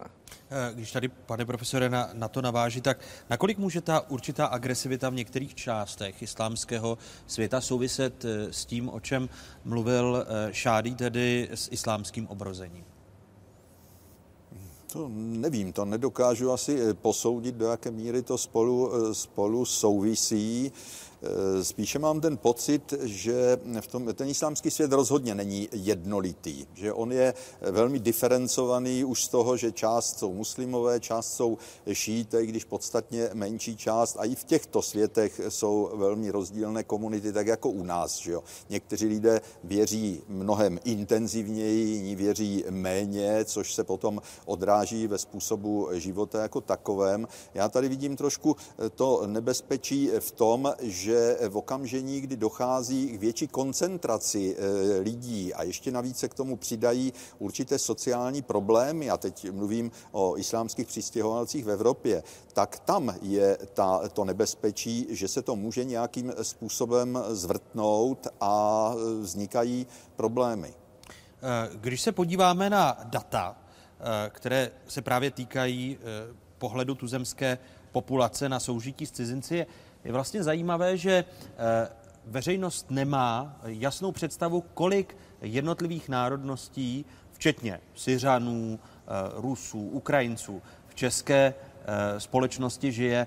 Ta čísla představ lidí jsou daleko vyšší než skutečný stav, který je k dispozici podle statistik ministerstva vnitra. Když se podíváme na ta další data, tak na otázku, jak lidé hodnotí soužití cizinců s většinovou společností, odpovídali lidé v reprezentativním sociologickém šetření Medianu pro dnešní fokus takto. V České republice ho jako velmi problémové vnímá 6% lidí, 39% ho vnímá jako spíš problémové, 38% spíš jako bezproblémové a 12% eh, jako zcela bezproblémové. Odpovědi se ale liší, ptáme-li se eh, občanů České republiky na soužití s cizinci v místě jejich bydliště. Jako hodně problémové ho pak vnímají 4% lidí, jako spíše problémové 12%, jako spíše bezproblémové eh, víc než třetina populace a jako bezproblémové 43% lidí. Toho rozsáhlého sociologického šetření se zúčastnilo v týdnu od 13. do 19. února zhruba tisíc respondentů.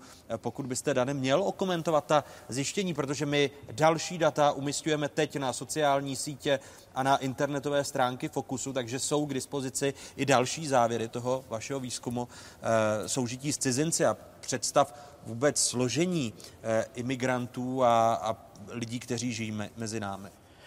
To, že nadhodnocujeme ty negativní jevy, a mimo, mimo, nebo to, co vnímáme jako negativní, mimo jiné i počet cizinců, to není česká, české specifikum, to existuje v zahraničí. Je ale teda zajímavé, že se potvrzuje, že Češi nadhodnocují počet těch národností, které, kterých se obávají. Skutečně to souvisí s tou obavou.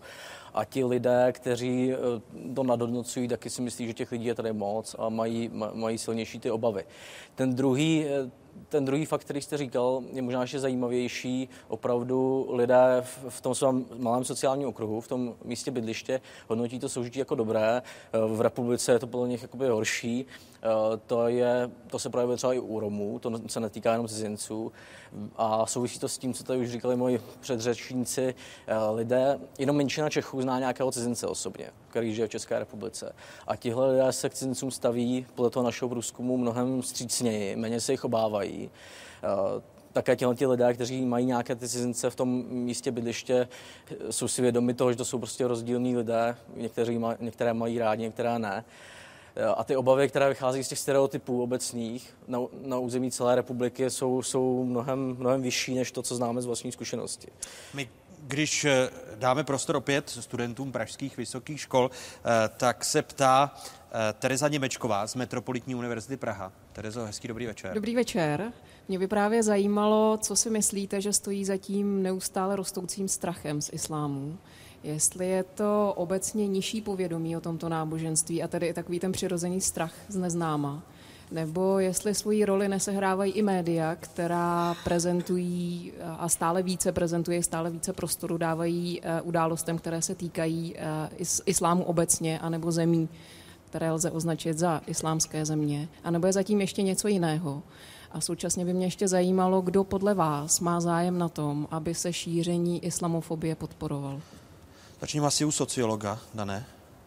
Eh, tam bylo víc otázek, které, co je hlavní příčinou strachu z islámu, tak uh, některé ty hypotézy, které říkala uh, ta zatelka, asi platí. Obecně možná se vede jako malá diskuze o tom, že jsou prostě různé proudy toho islámu, z čeho vyplývá ten extremismus, protože to není jednoduchá otázka, tam jsou věci, které se týkají sociálního vyloučení v těch getech, nějaké hodnotového, hodnotového odpadání od té hlavní společnosti. U nás to zjednodušuje na otázku, že islám je buď to náboženství míru nebo náboženství násilí a ty lidé jsou jakoby nuceni v tom veřejné debatě se přiklonit k jednomu z těch uh, názorů.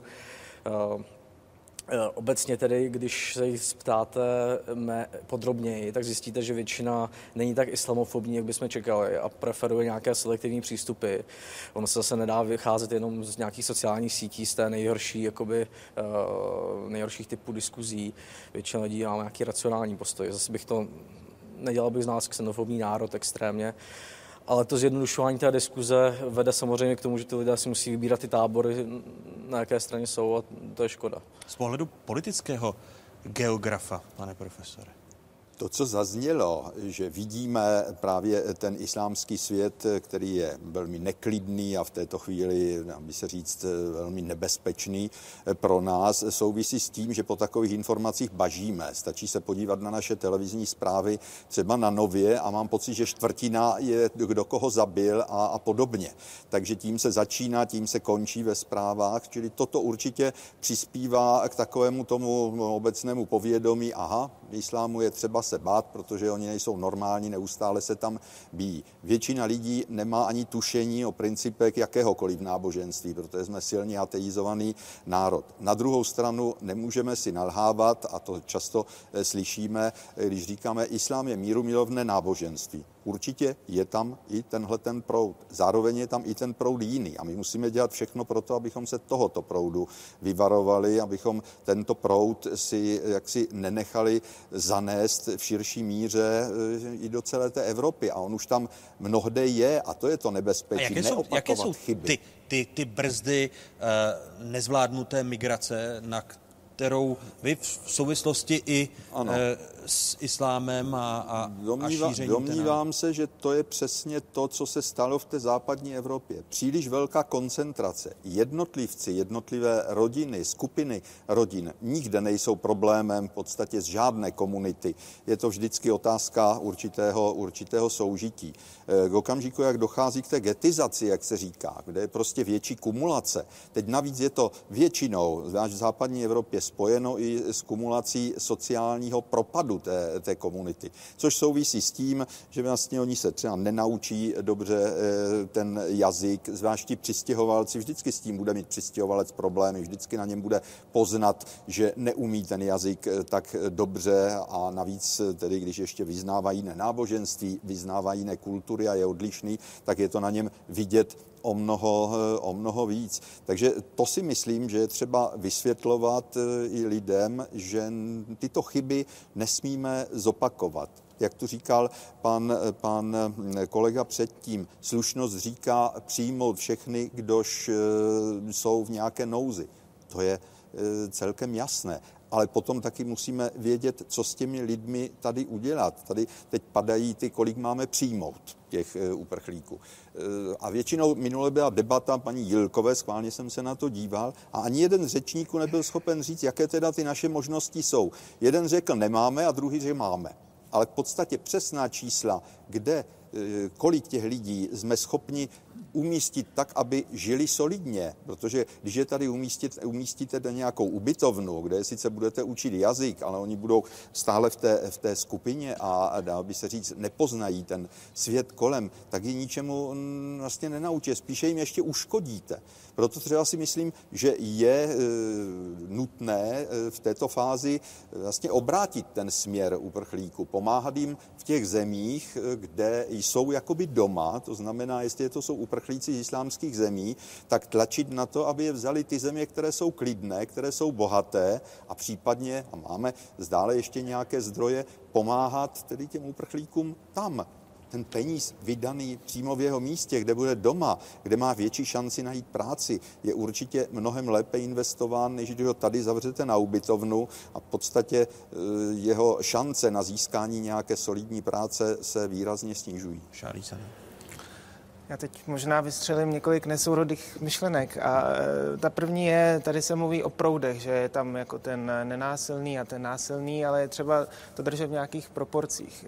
Kdyby, kdyby jedno procento muslimů vlastně vyznávalo něco, co vyznává islámský stát nebo Al-Qaida, tak tady máme 16 milionů teroristů. Já tady nevidím 16 milionů teroristů.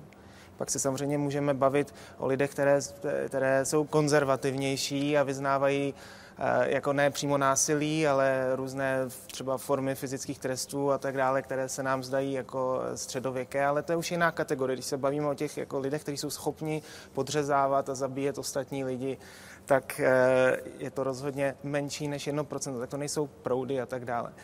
A další věc je, um, tady vlastně um, nejde o to říkat, že, nebo nemůžeme říkat, že lidé uh, se bojí islámu, protože ho neznají a my po nich nemůžeme požadovat, aby si po práci četli různé encyklopedie a tak dále. Uh, tady jde spíš o to, jak už tady vlastně bylo zmíněno, ten osobní kontakt, to tady chybí, ta osobní zkušenost. A ta druhá věc je opak nebo e, něco jiného než neznalost, je šíření vlastně dezinformací, aktivní šíření lží, polopravd a vlastně nenávisti e, k muslimům. A je zajímavé si tohleto rozebrat, podívat se na to, vlastně jak, jakou formou, jak se to šíří. Bohužel musím říct, že tady selhávají mainstreamová média, včetně české televize.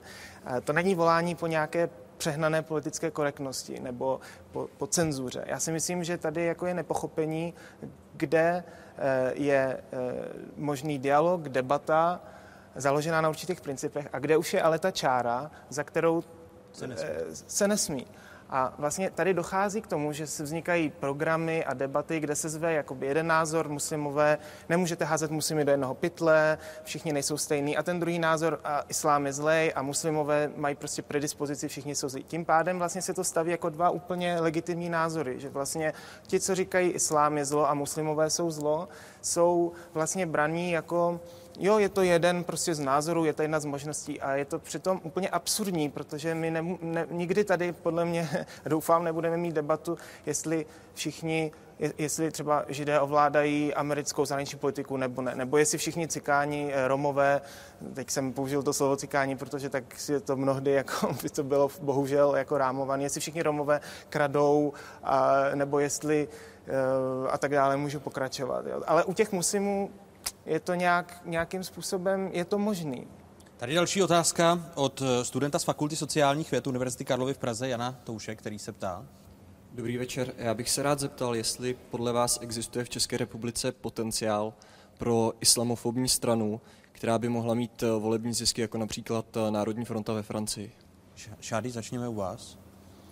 Tak jsem právě to zmínil, takže na to plynule navážu, protože eh, tady je organizace, která se jmenuje Islám v České republice nechceme. To je hlavní vlastně eh, mobilizační zdroj proti muslimských eh, postojů. A se sledování téhle organizace je zřejmé, že tam politické ambice jsou, už diskutují o tom, jaký by třeba měli program a to, že na Facebooku je, jak si lajkuje víc než 100 tisíc Čechů, i když řekněme, aktivních, řekněme, tisíc, dva tisíce lidí a, a samozřejmě eh, by rádi vyplnili ten prostor. Teď skolabovalo hnutí Úsvit a, a eh, ta, ta ambice tady je. A je právě zajímavé podívat se na to, jaké Mimochodem představitele islám v Chile nechceme, což je jinými slovy Czech Defense League, která je vlastně součástí eh, takové té globální English Defense League a tak dále. Jsou zváni třeba do české televize, jak už jsem říkal.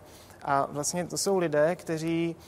Um, Protože česká televize také hájí svobodu slova zase v Dobře, ale ta někde to končí. základní lidská eh, hodnota. Ono, ono je to na nějaký základní rešerši. Když nejsou lidé v té televizi, kteří si dají těch záležet pět minut na internetu, aby si dohledali, že člověka, kterého tam zvou, tak on vlastně uh, uh, buď přímo organizuje, nebo minimálně, a to je prokazatelné, schvaluje věci jako polévání prasečí krví, modliteben nebo, eh, nebo polévání prasečí močůvkou míst, kde se modlí muslimové, který říká, že koncentráky pro muslimy budou a tak dále, tak tam je něco jako závažného.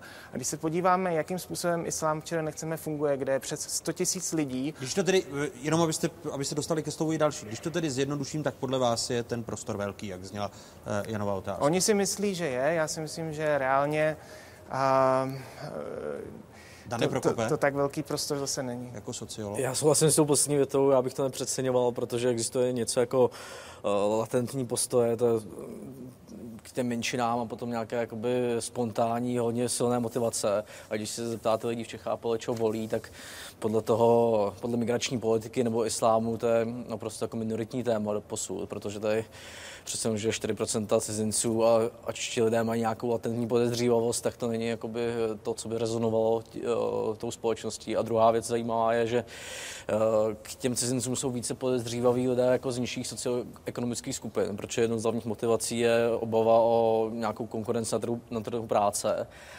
A přitom v té politice se to pojí spíš s pravicovou scénou, jo. takže tam je takový jako protiklad toho, že eh, když se třeba ODS teďka jakoby eh, identifikuje s tím protiislámskou retorikou docela, tak vlastně nejde úplně, eh, nejde úplně naproti těm svým voličům z těch vyšších, vyšších příjmových tříd, ale zároveň, které tohle to tolik netrápí. Ale zároveň tady je jistý strach, protože když se podíváme ještě na další data, zmiňoval jsem, že na sociální sítě a, a stránky Fokusu umistujeme ten rozsáhlý sociologický výzkum, který jste pro českou televizi eh, připravili, tak eh, jaké důvody vedou obyvatele České republiky eh, k obavám z velkého množství cizinců v součtu pro víc než dvě třetiny lidí je to nevýhodnost pro stát. Cizinci podle eh, obyvatel České republiky málo přispívají na sociální zdravotní pojištění. Následují obavy ze zhoršení bezpečnosti v České republice. Ty má v celkovém součtu 660% lidí. A strach z toho, že vzrůstající počet cizinců může eh, obyvatelům České republiky snížit šanci na získání práce. To si v součtu myslí 60% dotázaných. Takže ty strachy zajímavé, tam, zajímavé ty strachy tam je, jsou. že ten první důvod, že jde proti realitě, protože ty cizinci přispívají třeba na zdravotní pojištění mnohem víc, než, než odebírají. Takže to je věc, která v podstatě jakoby eh, chybná myšlenka úplně, přesto jí hodně lidí věří. Eh, ale to, co nejvíc slyší ty lidi, kteří se bojí těch cizinců a nebojí, je eh, strach z bezpečnosti dneska po těch útocích a právě ta dopad na zaměstnanost, což jsou ty nižší společenské třídy, které zrovna třeba nevolí tu pravici, která se to snaží eh, nebo více akcentovat teďka. Eh, takže děkuji. Prostor tady je, není to hlavní, není to hlavní politické téma. Děkuji eh, dalším hostům otázek Fokusu, kterými byli politický geograf, profesor Ostravské univerzity Vladimír Bár. Dodávám, že také na internetové stránky umístujeme rozsáhlý rozhovor s profesorem Vladimírem Bárem. Dále děkuji i politologovi, řediteli Česko-Arabského centra pro kulturní dialog Šádí Šanánovi a sociologovi Danielu Prokopovi. Díky, že jste přijali naše pozvání. Děkuji. Evropa jako kontinent, který je zaslíbený pro uprchlíky z různých koutů světa, podle úřadu Vysokého komisaře Organizace spojených národů pro uprchlíky se musí Evropa připravit na další nárůst počtu běženců. Mezi nelegálními migranty natáčel v Bruselu zpravodaj České televize Bohumil Vostal.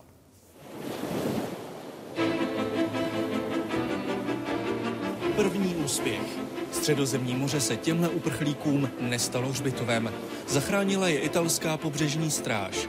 Syřané, Libíci, Afgánci nebo Somálci doufají, že se dotknou svého evropského snu.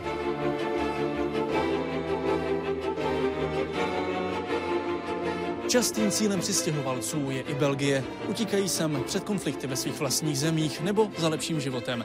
Takový je i příběh muže, který se sem do Bruselu dostal přes Prahu.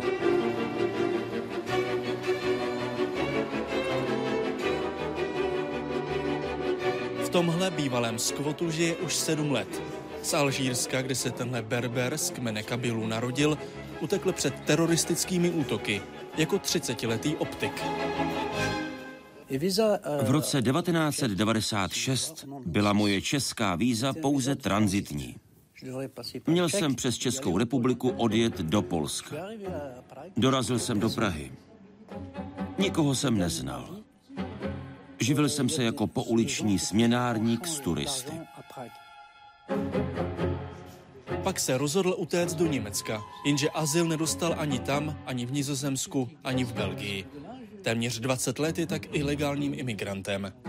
Po každé nějaká překážka. Upadl jsem do deprese. Čtyřikrát jsem se pokusil o sebevraždu. Čtyřikrát. Živí se uklízením. Žije v domě spolu s bezdomovci, chudými studenty, umělci a takzvanými ilegály všech národností. V Evropě se naučil holandsky, vypiloval Němčinu, absolvoval kurzy vaření, sociální práce. Strach ho ale nikdy neopustil. Každý den, když jdu ven, si přeji, aby mě nelegitimovala policie. Nemám rodinu. Měl bych ji mít, ale nestěžuju si. Žiju ze dne na den. Ničeho nelitu. Kdybych v té době zůstal v Alžírsku, byl bych mrtvý. Tak to cítí dalších tisíce imigrantů, kteří utekli do Evropy. Jenže ta je rozhádaná. Itálie, Řecko nebo Španělsko příval nezvládají. Většina severních států s výjimkou Německa nebo Švédska se do pomoci nežene. Migrační politika, řekněme před deseti lety, nebyla úspěšným příběhem. Teď Brusel slibuje změnu. Víc peněz na hlídky, ochranu hranic i uprchlická centra, ale taky zabránění kriminálním gengům a teroristům, aby mohli utečence zneužívat. Musíme posílit naše snahy o ustanovení opravdového evropského programu na přemysťování uprchlíků. Plán, o kterém mnohé státy, včetně Česka, doposud nechtěli ani slyšet. Jen loni přes středozemní moře připlulo do Evropy 200 tisíc imigrantů. Od začátku letoška na 6 tisíc. Novou společnou přistěhovaleckou politiku začnou eurokomisaři za těmito okny načrtávat právě zítra. Z Belgie pro Fokus Václava Moravce, Bohumil Vostal, Česká televize.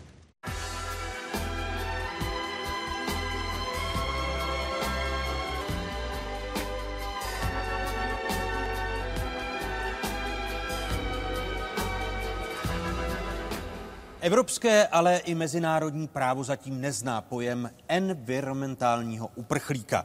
E, přitom to budou zásadní změny klimatu, jak o nich mluvil na začátku dnešního fokusu profesor e, Miroslav Bárta, e, které se stanou v následujících desetiletích jedním z hlavních důvodů hlavních migračních vln. Dalšími hosty fokusu jsou klimatolog Jan Pretl. Vítejte. A vítám i sociálního geografa Dušana Drbohlava. I vám přeji hezký dobrý večer. večer. My jsme už zmiňovali, že nejvýznamnější migrační vlny označují historici. Tím souslovím stěhování národů. Slovo migrace je ale takovým všeobjímajícím pojmem. Jaké typy migrace vlastně jsou? Migrace je vždycky dobré mluvit o konkrétním typu migrace. My tady mluvíme stále o migrantech, ale to je velmi komplikovaná typologie, která někdo určuje 20, někdo 30 typů, které se vzájemně prolínají. Eh, už jsme tady slyšeli, já jsem také slyšel, že hráči Sparty migrují po hřišti, takže to je další... A je zahrnuta v těch 30 Ne, není, není, není, to by bylo navíc.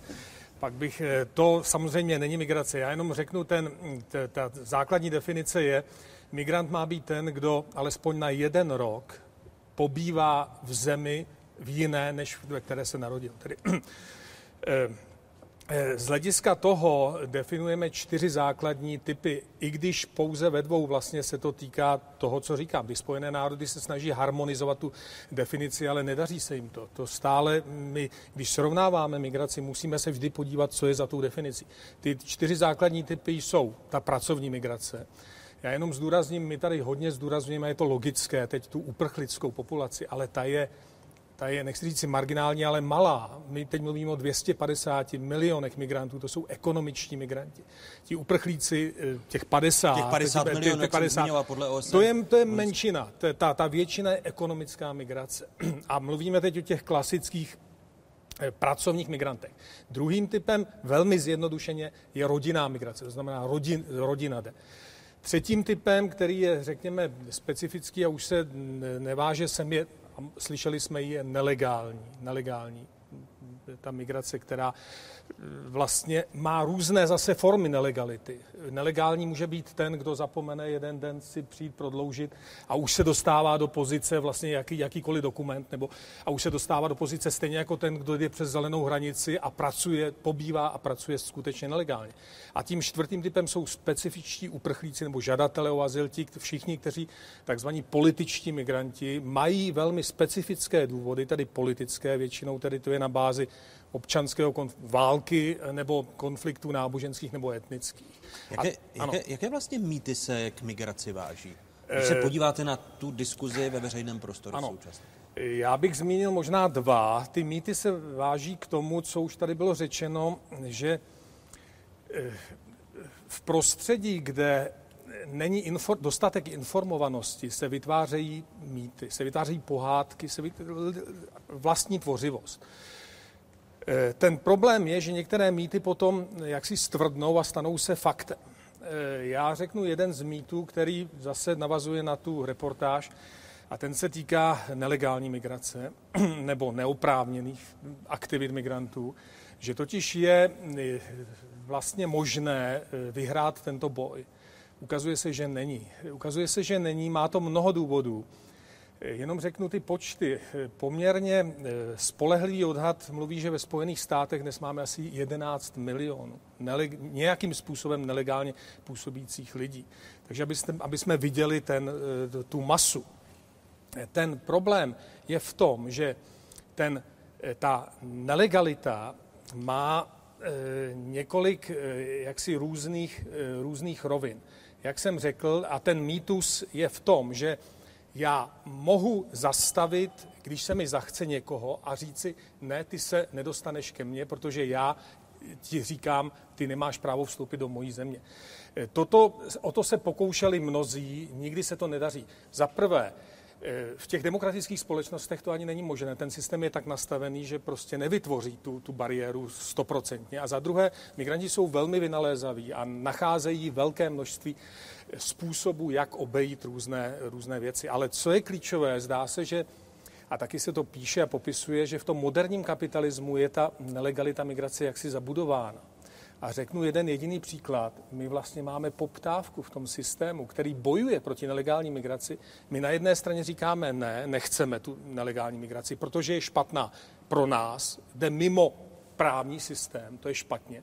Je, je špatná pro mnohé ty nelegální migranty nebo neoprávněně fungující, protože jsou vykořišťováni. Ale my na druhou stranu cítíme, za prvé, nejsme schopni a ochotni možná je potrestat a za druhé cítíme, že je to výhodné. Taky díky nim máme levnější ceny a všichni z toho nějakým způsobem těží. Takže to je jeden mýtus. A druhý, řeknu, ten se váže k demografickému vývoji. A je tady mýtus a naši politici také před, teď už je to zřídka, argumentovali, vždyť migrace nám může pomoci zachránit stárnutí naší populace. To je mýtus, je spočteno i na české populaci že migranti nemohou zastavit stárnutí české populace a jakékoliv populace. Tedy představme si, že my v roce za, za 30, už 40 let bude jedna třetina populace pokud se nezmění něco drasticky a fertilita výrazně nestoupne, tak máme jednu třetinu 65-letých a starších. To, to migranti nemohou zachránit. A teď ta environmentální migrace, ano. ta je popsaná. Environmentální migrace je popsaná a to je pak parketa pro pana kolegu, ale chci říci, to je věc do budoucna. Když mluvíme o budoucnosti, tak to je jeden z důvodů a z podmíněností a z typů migrací, o které se mluví velice, protože se zdá, a ty odhady jsou ohromné, od 200 milionů až po 1 miliardu lidí, že bude v pohybu díky environmentálním faktorům. A my nemáme definici environmentálního uprchlíka. Bohužel ta definice není. Ta definice neexistuje, protože v ženevské umluvě z roku 1951 je skutečně ta politická, náboženská, prostě tyhle aspekty. A ani protokol k této umluvě, který byl podepsán, tuším v roce 1967, environmentálního migranta prostě nezná. A to si myslím, že je prostě jaksi naprosto kardinální problém. Samozřejmě mělo by se to podle mého názoru řešit na úrovni Spojených národů, protože ty obavy, tady pan profesor Barta na začátku uváděl jaksi z historických hledisek, že v podstatě všechny pohyby obyvatel byly nějakým spojený, způsobem spojeny s klimatickou změnou.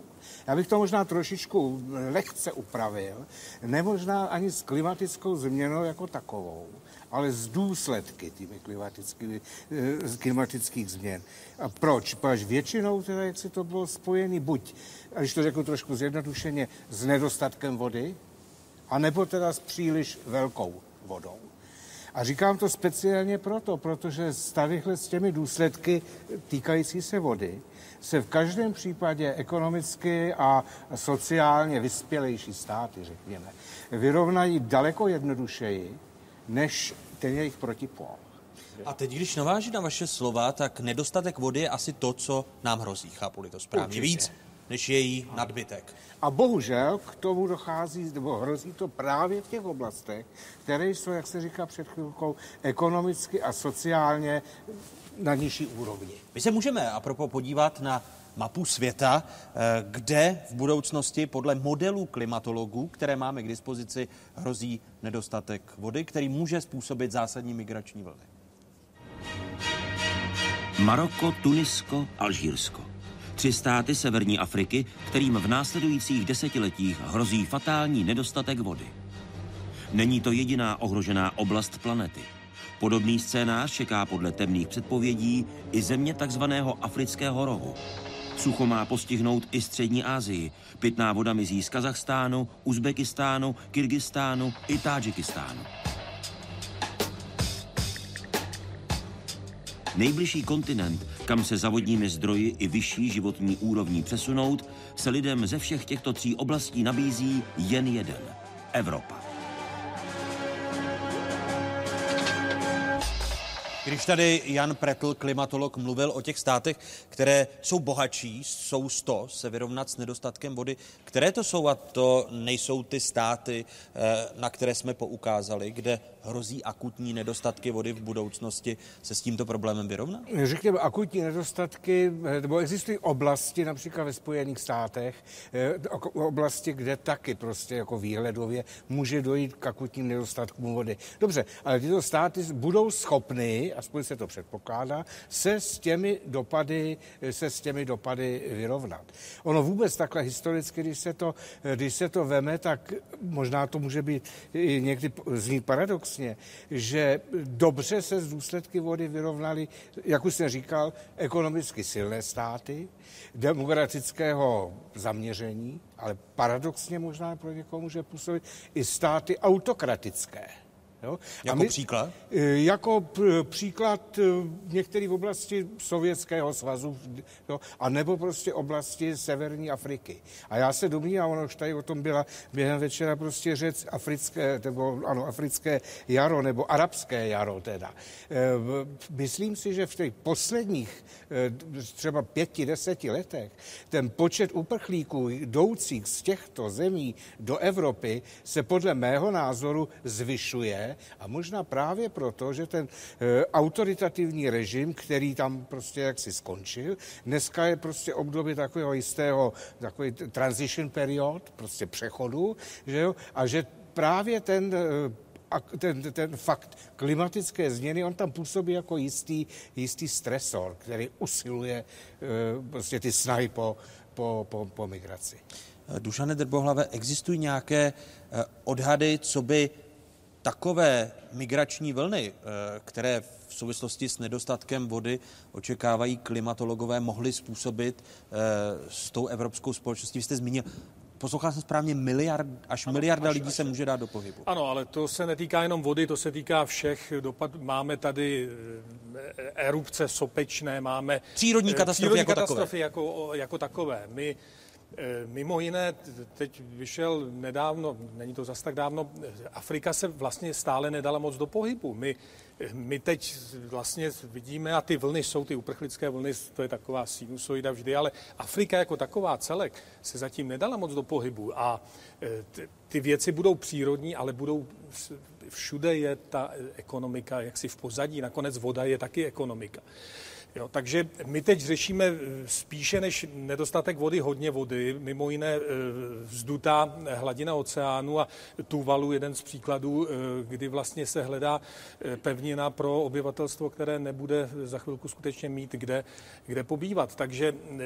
A, ne, a nebo Nizozemsko? Nebo Nizozemsko. Amsterdam je, je jednou z ohrožených velkoměsta, metropole v Severní Americe mimo jiné, v Jižní Americe, to jsou scénáře velmi katastrofické. Respektive budou stát ohromné množství peněz, aby se zabránilo eh, těmto problémům. Pra, pracuje se na eh, oddálení nebo zatišení těch katastrofických scénářů. Podívejte se, to v podstatě je velmi obtížné. Samozřejmě jsou kruhy lidí, kteří by na tuhle tu otázku odpověděli tak, ano, zhasneme všechna tato světla a prostě krize nebude. Jo? No ale tak to prostě jako fungovat, eh, tak to nefunguje a nikdo takhle fungovat nebude.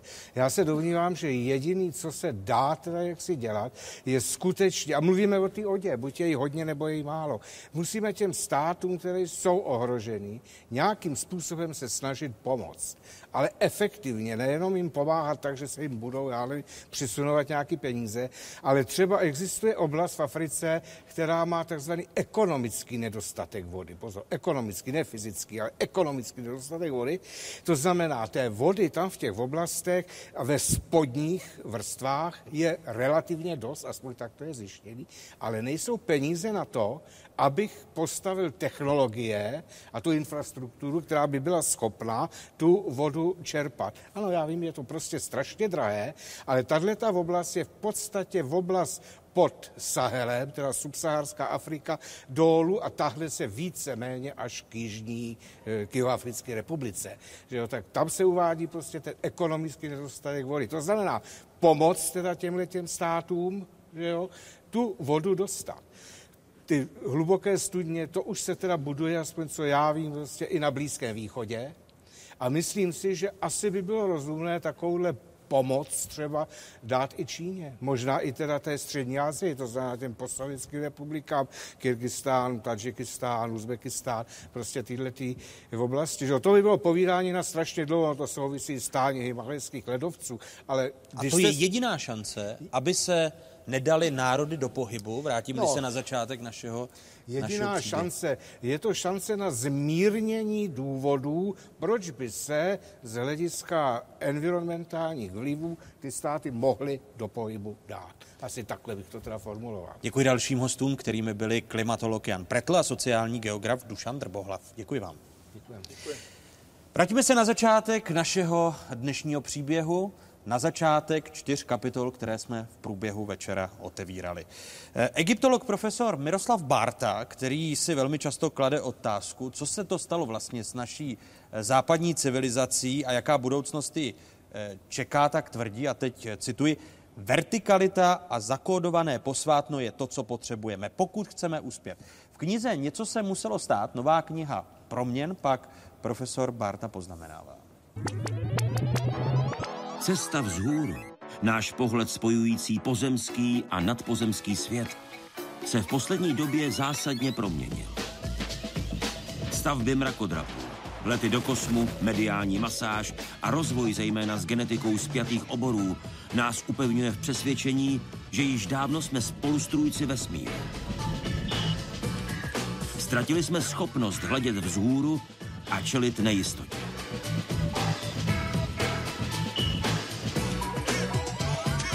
Je právě tento vývoj odpovědný za to, že ztrácíme víru, že se vytrácí schopnost vnímat naši roli ve vesmíru, být nadále pokornými a respektovat sebe sama jako druh?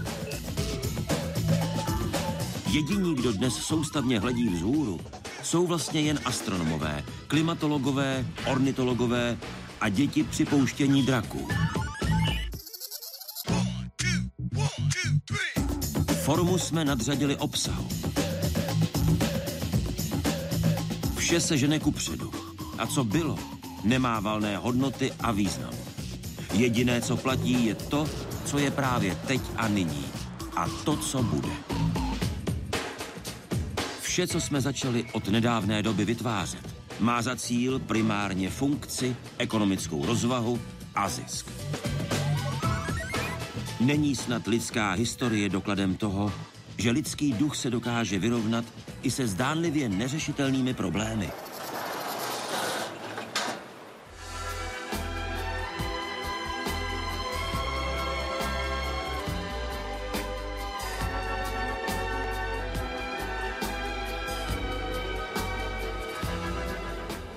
Vertikalita. To je to slovo, na které klade důraz profesor Miroslav Bárta eh, v souvislosti s kolapsem té západní civilizace. Proč to slovo vertikalita má eh, takový zásadní význam?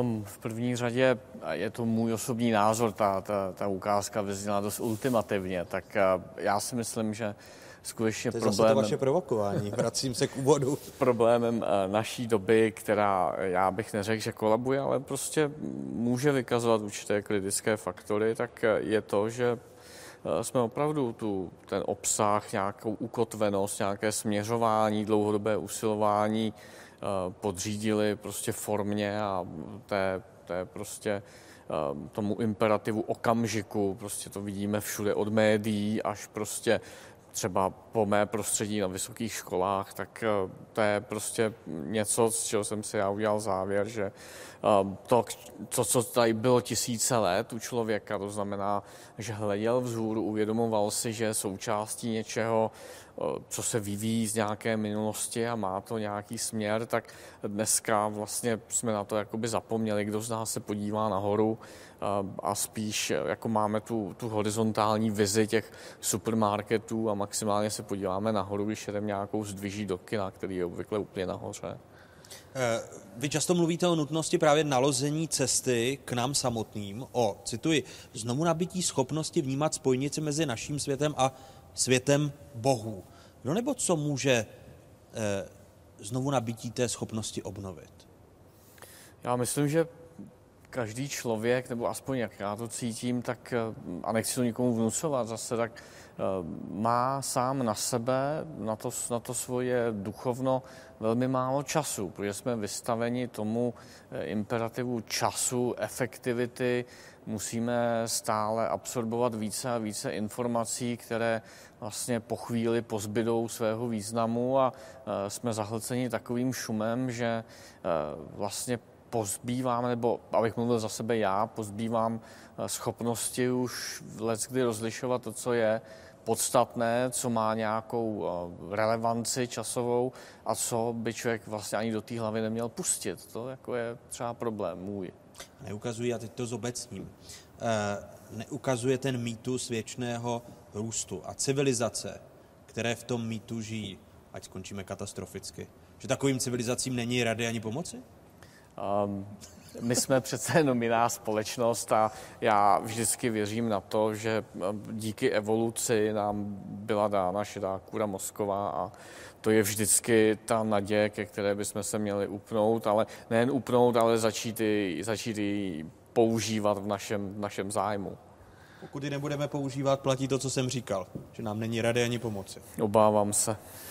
Profesor Miroslav Bárta, šéf Českého egyptologického ústavu. Eh, děkuji vám, že jste přijal pozvání, děkuji. stejně jako děkuji eh, našim milým hostům, kteří byli hosty jednotlivých kapitol druhého vydání Fokusu. Děkuji vám, divákům z Pravodajské 24, děkuji studentům pražských vysokých škol, kteří se ptali našich hostů a děkuji eh, tedy studentům Filozofické fakulty Univerzity Karlovy v Praze, Fakulty sociálních věd Univerzity Karlovy v Praze a také studentům Metropolitní univerzity Praha.